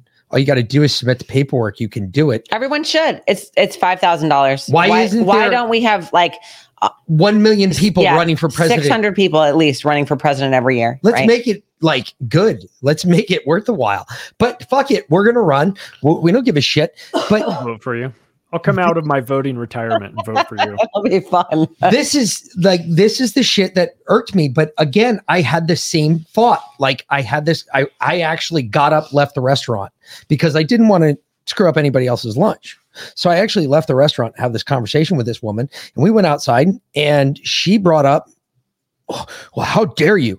And I was just like, well, um, and it wasn't like that. She was like, she was more, li- uh, more southern, more twangy. It was just like, I, I don't know, stand, or uh, what'd she say? you can't do it right I now. can't do it right now. But she was like, it was bad. And I was sitting there going, well, obviously you didn't understand me. And since you failed to understand what I said before, now I will repeat it in, in such words that you can understand. And that confused her. And then she asked me if I was making fun of her. And I was like, Yep. Sure am. Are, are you kidding me right now? But that that's my point. Like you've dumbed down that part of society so much that at that level, no matter what happens during this race, and I tried to warn everybody about this the other night on here, we're going to be attacked. Whether I'm on my show or not, whether I'm doing my other thing or not, it's immaterial. I'm going to be attacked for running against Donald Trump from not only the left, but I'm going to be attacked from the right as well because those die-hard midget brained Trump fans that are dead set on Donald Trump winning, I am now, you know, I am fucking the damn Bonginos of the world. I am now, you You're- know, public enemy pariah. number one. Well, Yeah. yeah, you're viewed as a, as a threat to the herd, and the herd responds by ostracizing you, trying to make you feel less than, and then from time to time just attacking you. So that's that's herd instinct. That's herd mentality. That's what those people are. They're just part of the herd. They're the NPCs. They're gonna feel the way they're told to feel. They're gonna they're gonna not have an original thought. They're to surprisingly feel exactly the way their preferred media tells them to feel, and you're never to change their mind. They're just, it's just that's where they are. So, and those people are dangerous, man, because they don't, they're they're unthinking. They can just be manipulated. It's not that we're all. Let me be clear. We're all we've all been manipulated. We've all allowed ourselves to be manipulated. It's a shitty feeling, but you but you do the best you can to not fall into that. These people just they can't even they don't even know that there's the possibility that they're being manipulated and yet they've they've none of their thoughts are divergent from what the media tells them to think. They put the flag in the bio when they're told to. They get the shots when they're told to. You know they they shame the people that they're supposed to shame. You know they they just do what they're told. And those people are are seriously dangerous and they're everywhere. Everywhere. Yeah, It's it's ridiculous. it's a when scary. you see when you when you when you think about these things and i'm not, you know I'm, again we're not trying to say like we're so smart but we're we're examining them. You know we're at least just thinking about like okay instead of just blindly accepting it we're going well okay let me just think about what the motivations could be. Let me see if what you guys are telling me in the mainstream media is true. I'm just going to run it through the bullshit detector they see that as like you being against society or something. They see that as like a threat, you know, and, and I think it, what it does is it, it's they're embarrassed that they're not doing it. They're embarrassed that they're that it never crosses their mind to ever check to see if any of this stuff they just reflexively attack you.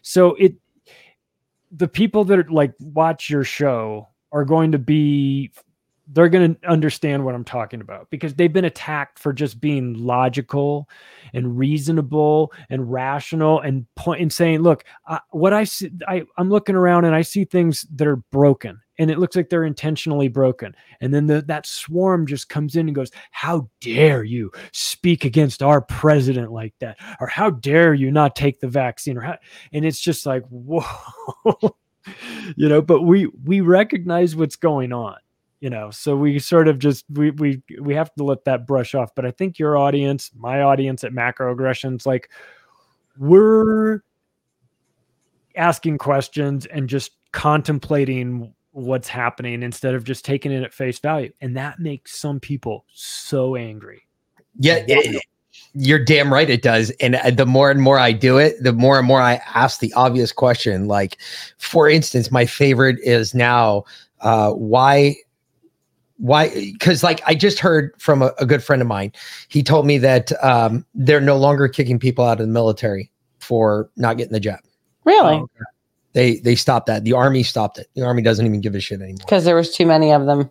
it, they just they stopped caring. Hmm. they don't even give a fuck anymore. They see a war on their horizon and they're more worried about being um no because ready to fight. i think they figured something else out What's that? because when you it, remember when I told you when I in processed the military, when I went into the military, I went down to well, first I went to The recruiting station. I went to the recruiting station. well, first you went in front of a judge.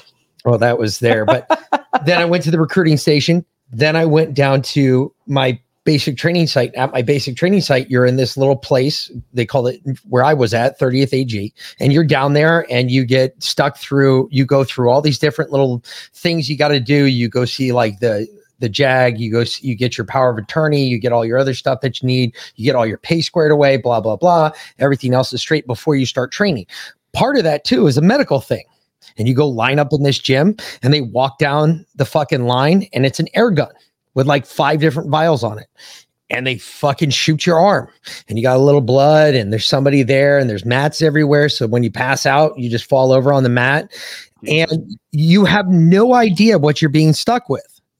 So guess what everybody's getting now? I guarantee in one of those shots. You're getting your COVID vaccine. Put money on it. They're just They- not telling them. they just figured out that hey look we can do this so much simpler with people at a basic level. You just come in. So i i i you know we were talking about this the other night when you were talking about hospitals and everything else and people going into hospitals being stuck on ventilators and everything else. Let's say you went in and you were on a ventilator okay and you had covid.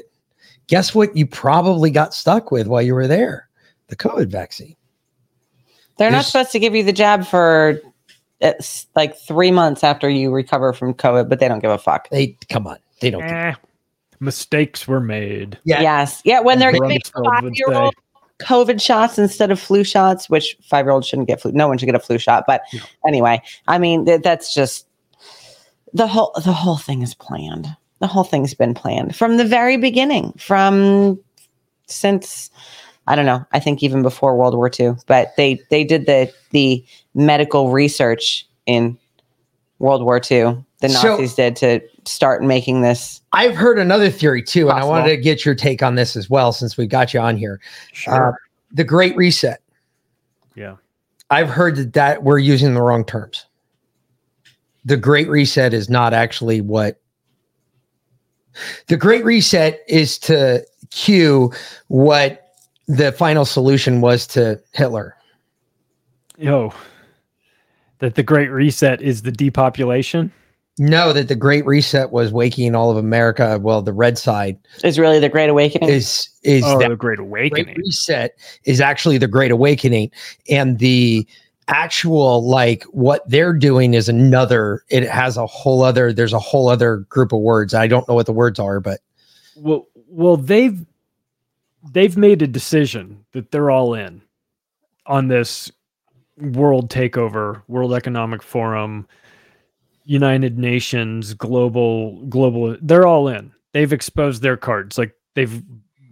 So it's it's we're gonna figure this out one way or another. If if the people wake up to what's happening and make things difficult for them and and do not uh, submit to unjust orders, do not comply to these authoritarian rules, um, then their whole scam falls apart and it's over for them.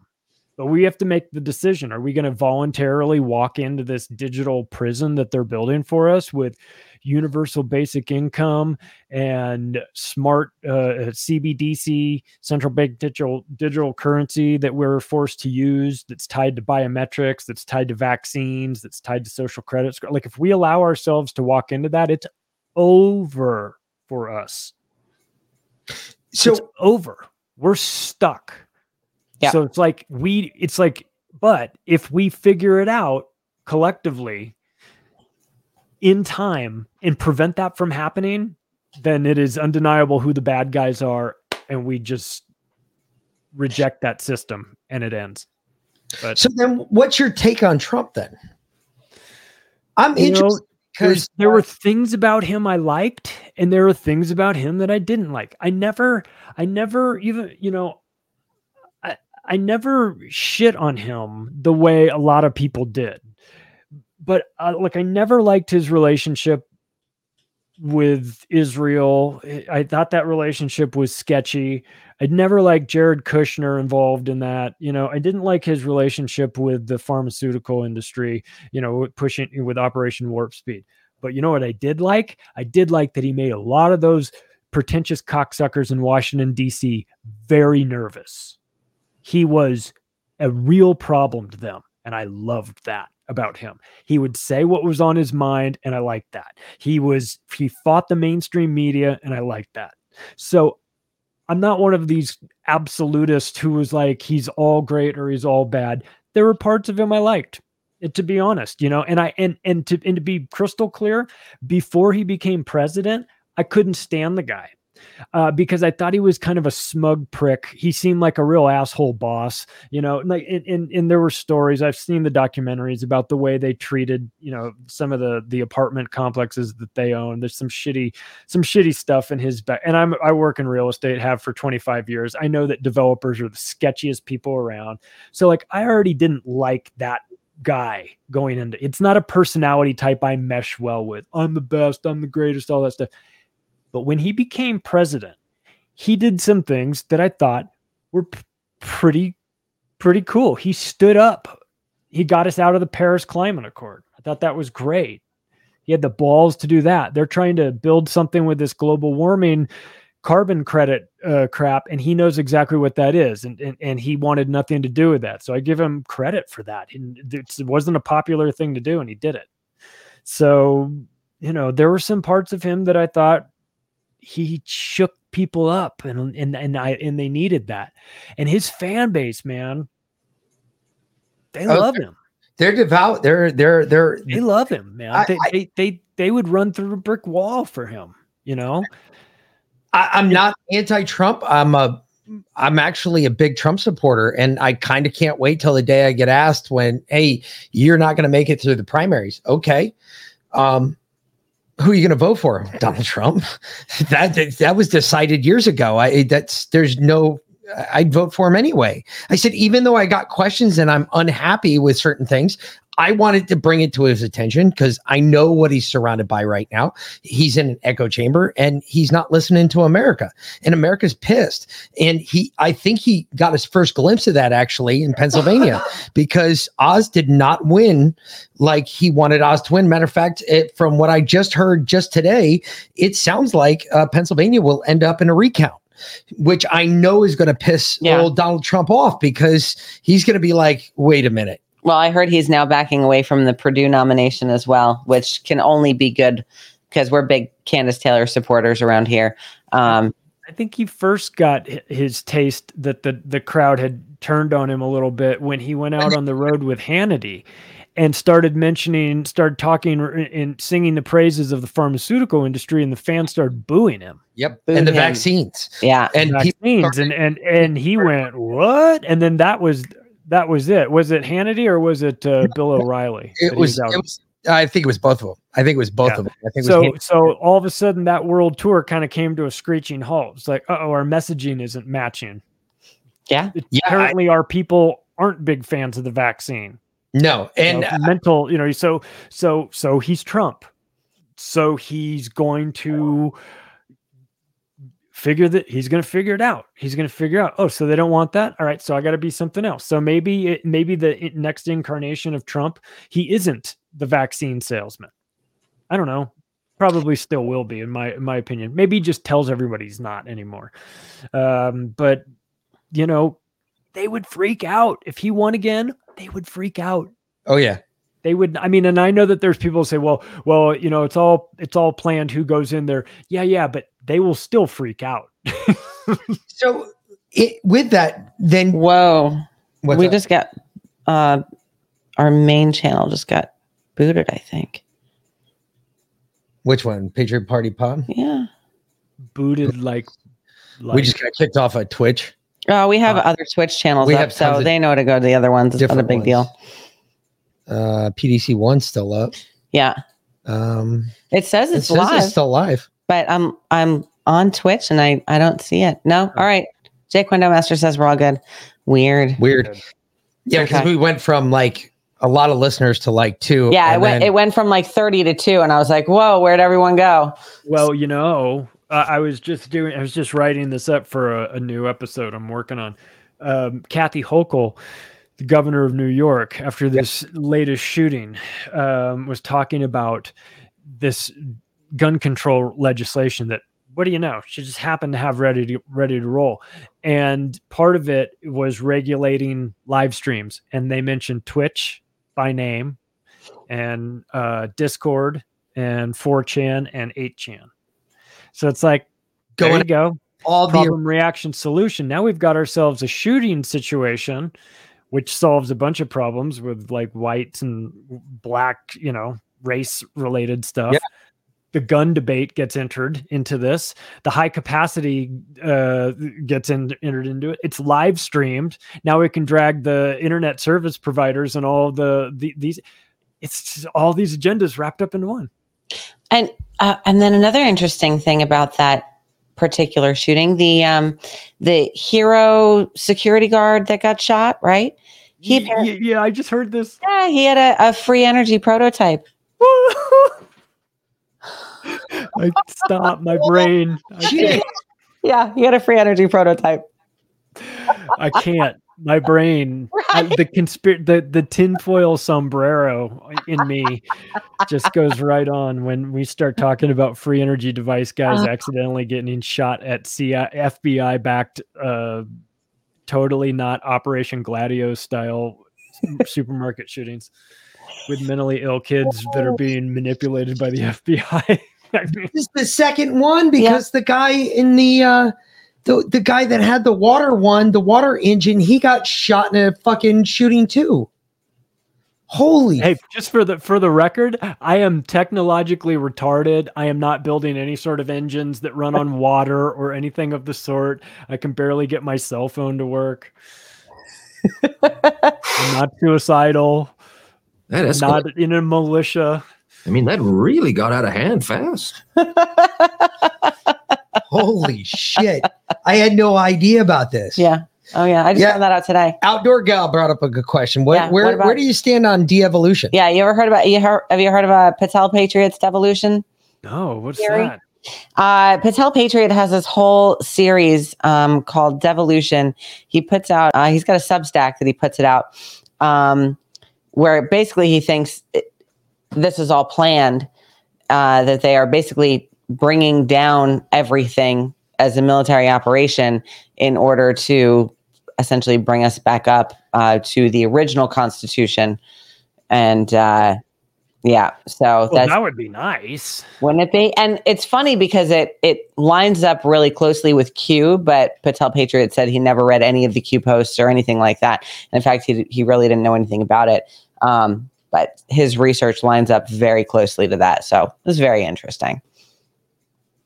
Something else to research. Yeah. Is it hope porn or is it Uh, or, no. or is it anchored in is because I don't know anything about it. I mean, Actually, it's it- anchored in fact. Yeah. it is. It He's really got is. a lot of fact in there, and I I've enjoyed reading it. Uh, there there's a there is uh yeah as we have people commenting. Uh, it seems very Q like. Um, could be a psyop, Yeah. might not be. Um, Yeah. but he he brings up some good points.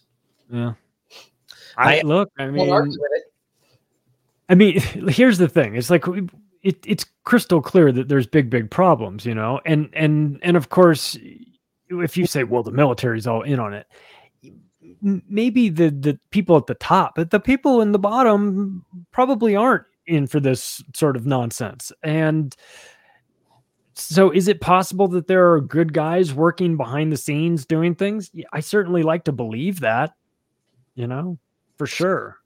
It's like it's just how how much impact can they can they really make? I mean, it would be because it's it's clear that like you know the wrong people are out here not being held accountable, like politicians and corporate leaders that are engaged in all kinds of f- criminal behavior that get caught. Nothing really happens to them, and so that's just sort of demoralizing to society when you see that you go hillary clinton's never going to get arrested Yeah. Now her I camp mean, I would love to think that, but she's never going to get arrested. And when you know that as a society, like just sort of like sucks the life out of you a little bit. So I do like to think that there are people that are working on the inside to make things better. I hate to rely on that because it's something I can't couldn't control or help out or anything. I I hate to rely on it, but I, I do like to think that there are good people trying to make good things happen because there's a lot of really smart, amazing, fantastic people still around that get it and understand. And but it just seems like we're surrounded by morons. It just really seems that way when you turn on the television, you see how we're being treated and how we're being dumbed down in schools. It's like, God, am I the only? It's like, am I? Are we the only people that see this, or does everybody else recognize it? I don't know. apparently only 28% of the population has a constant running commentary in their heads. The the Mhm. rest of them just like turn off.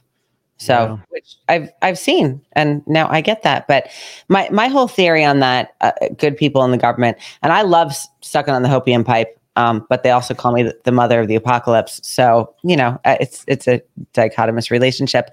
But uh, if there are good people working behind the scenes, I, I look back and I, you know, you have to see that Trump's main focus in his entire preg- in his entire presidency was fighting child trafficking, child sex trafficking, saving the children. Right? That's so much of what it was about. He did more to fight child sex trafficking than anybody ever has before or since.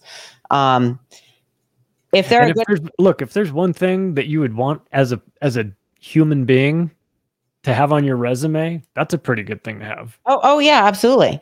Uh, but if there are good people working at his direction in the government, or even you know not in his direction, I have to think that that's what they're doing right now. They're not coming to save us. They're coming. They're going to save the people that cannot save themselves. That can't fight for themselves. Right? We're all we're all adults. Like put your big girl panties on, um, and stand up and save yourself. Because if you're waiting for someone to come in and save you, you're going to die waiting, right? That's not what this is about. You have to stand up and save yourself because otherwise you're just going to comply yourself into death. I, I don't wear panties. You do, though. No. Your Ranger panties are among my favorite. Okay. Well, I'll give you that. See? It's the little thing. Uh, hey, so I have I pulled this interesting clip. We're not going to play the whole thing because it's, it's actually a whole show. It's like an hour, but the first few minutes are um, pretty killer. It's uh, it's it's them in their own words what their plans are. Yeah. So yeah, hit hit that real quick. Their own words. Yeah, oh yeah. With all the current issues on our agenda, we tend to forget that we are in the midst of the fourth industrial revolution, which accelerates global change in much more comprehensive and faster ways than the previous three revolutions. No, I think maybe in a couple of decades, when people look back, the thing they will remember from the COVID crisis is this is the moment when everything went digital, and if eh, this is this was the moment when every, everything became monitored, that we agreed to be surveyed all, all the time, not just in authoritarian machines, but even in democracies. And maybe most importantly at all, this was the moment when surveillance started going under the skin. Because really, we haven't seen anything yet. I, mean, I think that the big process that's happening right now in the world is uh, hacking human beings, the ability to hack humans. Humans are now hackable animals you know the, the whole idea that humans have you know this they, they have this soul or spirit and they have free will and nobody knows what's happening inside me. So whatever i choose whether in the election or whether in the supermarket this is my free will that's over. Free will that's over. There's a report from a joint report from the government of the UK and Germany about transhumanism. Mm-hmm. And uh, as you know, this is one of the agendas of the World Economic Forum. That's not hidden. It's not a conspiracy. Transhumanism, and and they talk about the RNA vaccines as an entry point, uh, kind of opening that space uh, ethically and otherwise. So that's part of the push for why these particular products is it relates to that transhumanism agenda. And the Explain the- for anybody who doesn't know transhumanism. Explain it. Break it down. So transhumanism is the belief is is the technology suite I think is the best way to put it around the idea of both mechanical and biological modification of humans for improved longevity and performance I think in general. There's going to be a lot of breakthroughs on the medical front, uh, particularly around synthetic uh, mRNA. Uh, you can basically do anything with uh, synthetic uh, RNA, DNA. Um, it's it's like a computer program. So, I mean, I think with enough with with with, uh, with effort, that's not too crazy. You could probably stop aging, reverse it if you want. Um, uh, these are you you can basically do it. You can turn someone into a freaking butterfly if you want with the right DNA sequence. If you think about it, So- AI is actually the fastest path. this is uh i would say that is everything you just said pretty much wrapped up in one yeah i i would have to say that's everything you just said Yeah. They they don't I, I have mean, I, I I wish that it wasn't the case, but it's not. It's not uh, speculating. They're they say what what they want to do. It's it's it's the end. it's the end. If we if we allow this to happen, it's the end of of humanity. Like it's it's really it's really that simple. And because you because once you start Im- embedding chips into people into their brains and somebody else has control over that and as Yuval Harari said uh, uh, free will that's that's no more. It's over. Then then you then you are no longer a human being. Uh, I'm always reminded whenever I hear somebody talk about this, and it always makes me giggle because uh, something my older brother did. Um, but do you remember the movie Cyborg with Jean Jean Claude Van Damme a little bit the Russian, uh, the guy from the Rocky boxing uh, when Rocky boxed the Russian Uh, dude? yes Dolph Lundgren Dolph Lundgren. That's it. Um, and they were the two cyborgs from Vietnam that were blown up and killed, and they turned them into cyborgs and basically made them like the ultimate like predator type things that obeyed commands and went and did shit.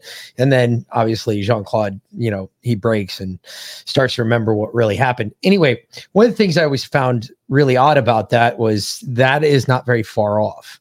Uh, for instance, my uh, older brother, he flew in the Navy, um, and uh, yeah, he, he doesn't know a wrong hole either. But anywho, um, he is the smartest, dumbest person I know. If that makes any sense, he's got like I think he's got like twelve bachelor's degrees. He's got four or five master's degrees, and now he has two doctorates. Um, he literally will be paying for school for the rest of his life. Um, but one of the things he went from flying planes to now he creates prosthetic limbs. The prosthetic limbs that I saw before I was before I got out of Walter Reed, the more and more I was looking at them, the more and more I was realizing that this process that people talk about becoming cyborgs, we're really not too far off from it. Um, they program this shit so that the leg reacts to what your mind through impulses in your body it reacts to how a normal leg would react so for instance if you took a hammer and you went to hit somebody in the knee and it was completely artificial the idea was that you would let them see this so that you could train the limb to operate the same way and i was sitting there going are, are- you kidding me that's really cool for a guy who completely lost his leg however if you apply that to today, holy shit, that changes everything. Yeah, they're interfacing a synthetic body part with your Yeah. with your brain. I mean, transhum- transhumanism. Yeah, that completely is exactly what everybody's saying. I, it's just it's scary to think about. and how can you how can you shit on that if it's putting an artificial limb on a guy that loses limb? And it's like, right, you know, like if you have the technology to do that, you should be able to to do that. That's great to have an artificial limb for that. And it's like, but then where where do we draw the line? And who's in charge of the line, you know? And and where do, where does it yeah, but well, you know, I have seizures and so now I have a brain chip and now I don't have seizures anymore. Okay, but can somebody turn your chip on and make you have seizures? You know, like you know, like where where do we go? And and it's just look if it, if if the right people were in charge of this technology, I could maybe understand it and say, well, this is just the timeline we're on as far as technological advancement, and it makes sense. And you know, but the right people are in charge. I could maybe kind of sort of get behind it as far as like the benefits of it all. But with Klaus Schwab and these guys doing it, no.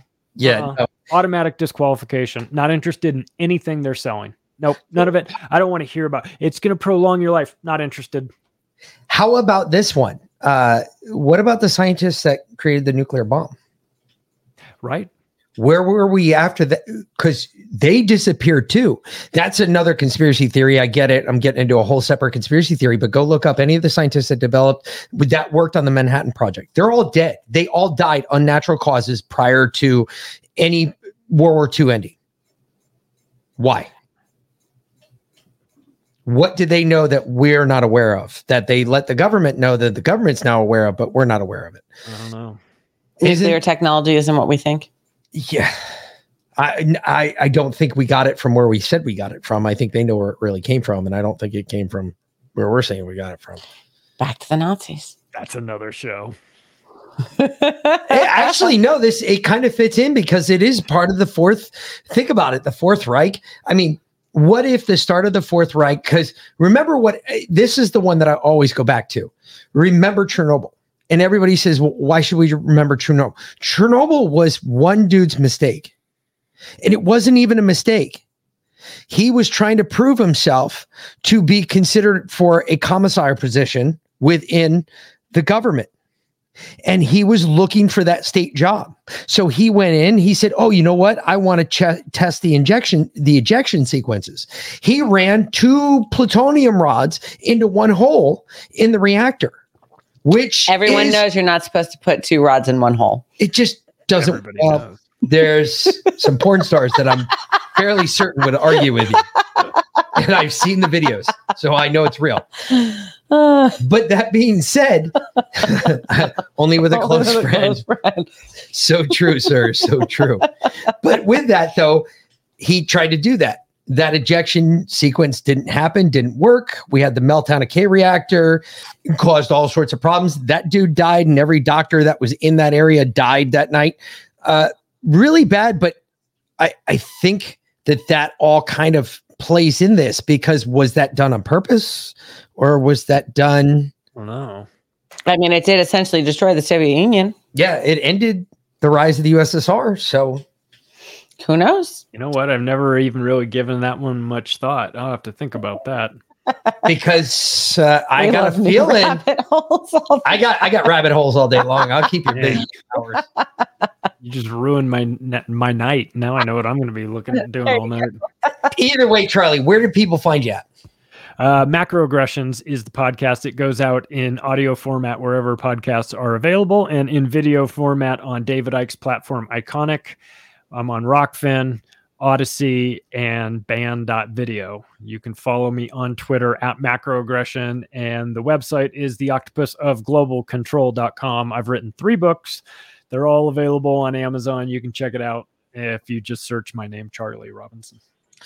Fantastic. What Hey, are the three books, real quick? Just because the, the first one is the octopus of global control the second one is the controlled demolition of the american empire that i wrote with jeff berwick. That's a number one bestseller in the united states and in australia. Uh, and the third one is called hypocrisy surviving in a world of cultural double standards. That's uh that's out everywhere. It's got uncle i've got uncle sam in a straitjacket in an insane asylum because that's really where we wound up. That's kind of where we are That's that's about right. Fantastic. Well, hey, we're throwing a major event. Um, sort of. We're kind of uh, we've never done anything like this. We're kinda before, so we're, co-chairing we're like cobbling it together, but uh, it's called uh, Border Wallapalooza. So I don't know if you've seen the TikTok video going around. Um, it's had a, a million views, something ridiculous. I actually told my friend about it. I told our contractor about it, and he was like, "Oh, my mom sent me that." So our friend Justin went down to the border wall. And it's funny when you play different tones at it. Oh, hold on, let me back up. You ever been to Chichen Itza? The um the old Uh, I've been no, I've been to um no, but I know what you're talking. I no. So yeah, Chichen Itza has that that weird acoustic thing where you clap at it and it, it the Sounds sound like a comes back ricochet like a bird, right? The border wall does the same thing. No way. Yeah. Yeah. It does when you when you put certain tones at it or even just clap at it, um, it does the same thing. And it's made with something called vanadium, which gives it that rust coating so it'll never fall apart. But if you look at it, vanadium's a mineral and it's got anti-cancer properties, anti-parasitic properties, all kinds of things. So anyway, so we are throwing Border Wallapalooza July 1st, 2nd, 3rd, and 4th in Sasabe, Arizona, where we're all going to go camping at the border wall and play music at it and see what happens. Oh, that's a trip. so uh, feel free to come. It'll be a blast. I would love to. I'm going to be in Rosemary Beach, Florida for the 4th of July. Already my f- family's got uh, got big big plans for me, but I think you guys are going to have fun and I want to see the videos. yes, it's going to be awesome. So we're uh, we're ditching our kids. We're taking the dogs, which the dogs didn't make an appearance tonight. Yeah. Probably because we fed them before the show. Probably. We've Well, got thanks guys for having me. I appreciate it. It was it's been a lot of fun. it was a blast. Absolutely. Yeah, we haven't seen you since uh, Denver. yeah. Yeah. Yeah. And then it was just uh, briefly. So Yeah, you were Yeah, kind of was- he leaving was when we were as we were getting there. going in. I know exactly. Yeah, and Mick was so funny. He was like, "We're just gonna stay for an hour." We ended up being the last people there. He started talking to Corey Hughes, and like four hours later, we're looking at JFK stuff. And that was it. right before we started this, I was reading uh, a, a snippet from Corey's book he gave me to to read. So right before, like, right before, so Yes, it's funny you say that. finally writing his book. He- Finally, I was came like in and- screaming at him. November Yes. 22nd, we brought him He's on. writing it. We Yes. did a Kennedy. Um, yeah, we did like four and a half hours of of him giving all his Kennedy evidence. It was amazing. Yeah. And, And- I've only read like the fir- I've only read, read like 15 pages of it, but it's good. He's a good That- writer. That dude is a walking fucking encyclopedia. Yeah, he comes Yeah, f- he's he's Rain Man. I was like, JFK Rain Man. Yeah, I was like, you got me beat, dude. I thought I knew a lot about it, but you not got me close. So yeah. So all right. Well, this is awesome, Charlie. Thanks again. And Thank um, if anyone in Georgia, we will be in Atlanta. To, well, I'm sorry, not Atlanta. We will be Forsyth. uh, in Forsyth tomorrow, which is just outside of Macon. It's not as far as we thought. Actually, it's less than three hours. We thought we were driving like four and a half uh, for the Kandiss Taylor rally from 11 to 3 um, in Forsyth, Georgia tomorrow with Mike Lindell and Stu Peters. So come on down and and Feel see us. join us. It'll be a blast. Yeah. Yep. So So either way, uh, really appreciate it, Charlie. You have a great night, sir, and we will Thanks, talk to you later. We'll definitely get Thank you to you. come back on. appreciate All it. right. See you. So yes, that would be your fourth Reich. Um, pretty much down and dirty, uh, pretty quick. We're gotta kind of end this. Yeah, because we do have to get up early tomorrow and drive and drive, quite a bit. and I got to drive with her, so it'll be I'll be sleeping because, yeah, even more fun. yes, I love talking to windows. They're so much fun to talk to. yes, I know. I might bring a dog just so I could talk to the dog. Either way, Okay. uh, we'll be back Monday night, 6 p.m. Eastern Standard Time for our Yep. normal news show. So join us uh, Monday night, 6 p.m. Eastern Standard Time. We really do appreciate you all coming out tonight. Uh, we will, uh, I think we'll talk to you later. Yeah, that I think that's that's about it. I'm looking to see what we have coming up this week. I think. Oh, that's right. We've got uh, on Tuesday. We've got uh, Greta. She's a uh, remdesivir survivor. Well, Yeah. We'll be talking to Greta on Tuesday. Yep. Okay. So either way, Yep. uh, we will, for the Mick, And Velan. we'll talk to you later, folks. Thanks for watching.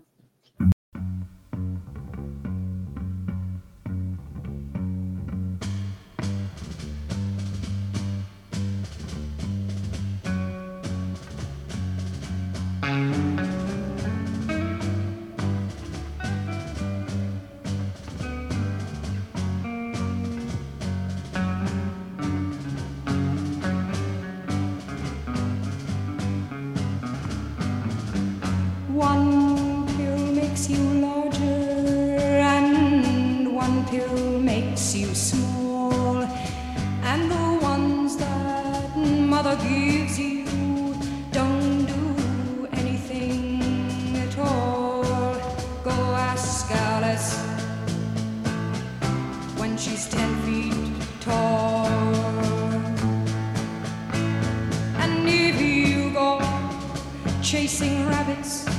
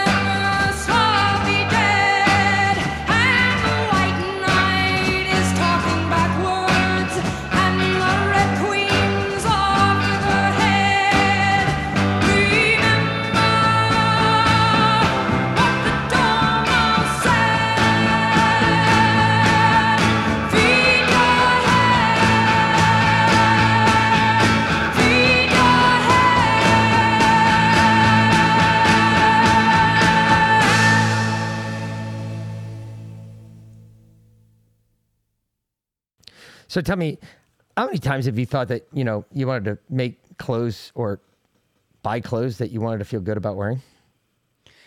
You know, it's really disturbing these days going shopping because there's constantly in the back of my head is is this company, you know, contributing to the deep state? Is this one supporting the evil in our world? I don't know who to buy from anymore. So we went ahead because we told you a long time ago that we were going to bring only companies that we thought were patriot oriented, believe the same thing we believed, push the same values that we push, and uh, we found uh, we found a bunch. And one of the ones, our first ever sponsor, was Cultural Life 1972. Cultural Life 1972 supports the culture of life, not a culture of death, folks. So uh, they are completely um, they're against abortion, and uh, they believe in the movement to get rid of abortion and uh, Roe v. Wade and everything else, so that we can go back to a, a culture of life. Their money. Uh, 30 33% of their profits go directly to the culture of life, and they support um, anti abortion foundations that have been doing this for a hot minute since 1972. And the reason that it is 1972 is because why? Because Roe v. Wade was uh, put into law in 1973, which was when the culture of death in America started. So we changed from a culture of life to a culture of death. So if you go to COL 1972.com. You can also sign up for her email list and you can get the naughty nice list. So uh, she'll send you a list of the companies that support the evil deep state and the ones that fight against it. And that's a, a pretty important list to have these days. And, and Carla, she's a great friend of the show. She's been helping us out from the get go. Uh, we told her that we'd support her here because I agree with what she's doing. I believe in what she's doing. Furthermore, not only do I believe in it, but uh, we've gone as far as to buy a couple products ourselves. And uh, It's actually amazing quality. I wore the t-shirt yesterday. It's so soft and comfy. You know, sometimes you put on a t-shirt and you're like, okay, I- this might last for, you know, five or six wearings. This, this, this is going to last. I mean, this is good quality. It's made in America. Um, it ships to you and uh, you don't have to worry about it sitting off the coast of somewhere in a ship coming from China. It's actually made here in America. So that's, uh, that's another really important thing these days. so, folks, again, culturalife1972.com. Use promo code Patriot Party, and that will save you up to 10% off your order. All right? Thank you.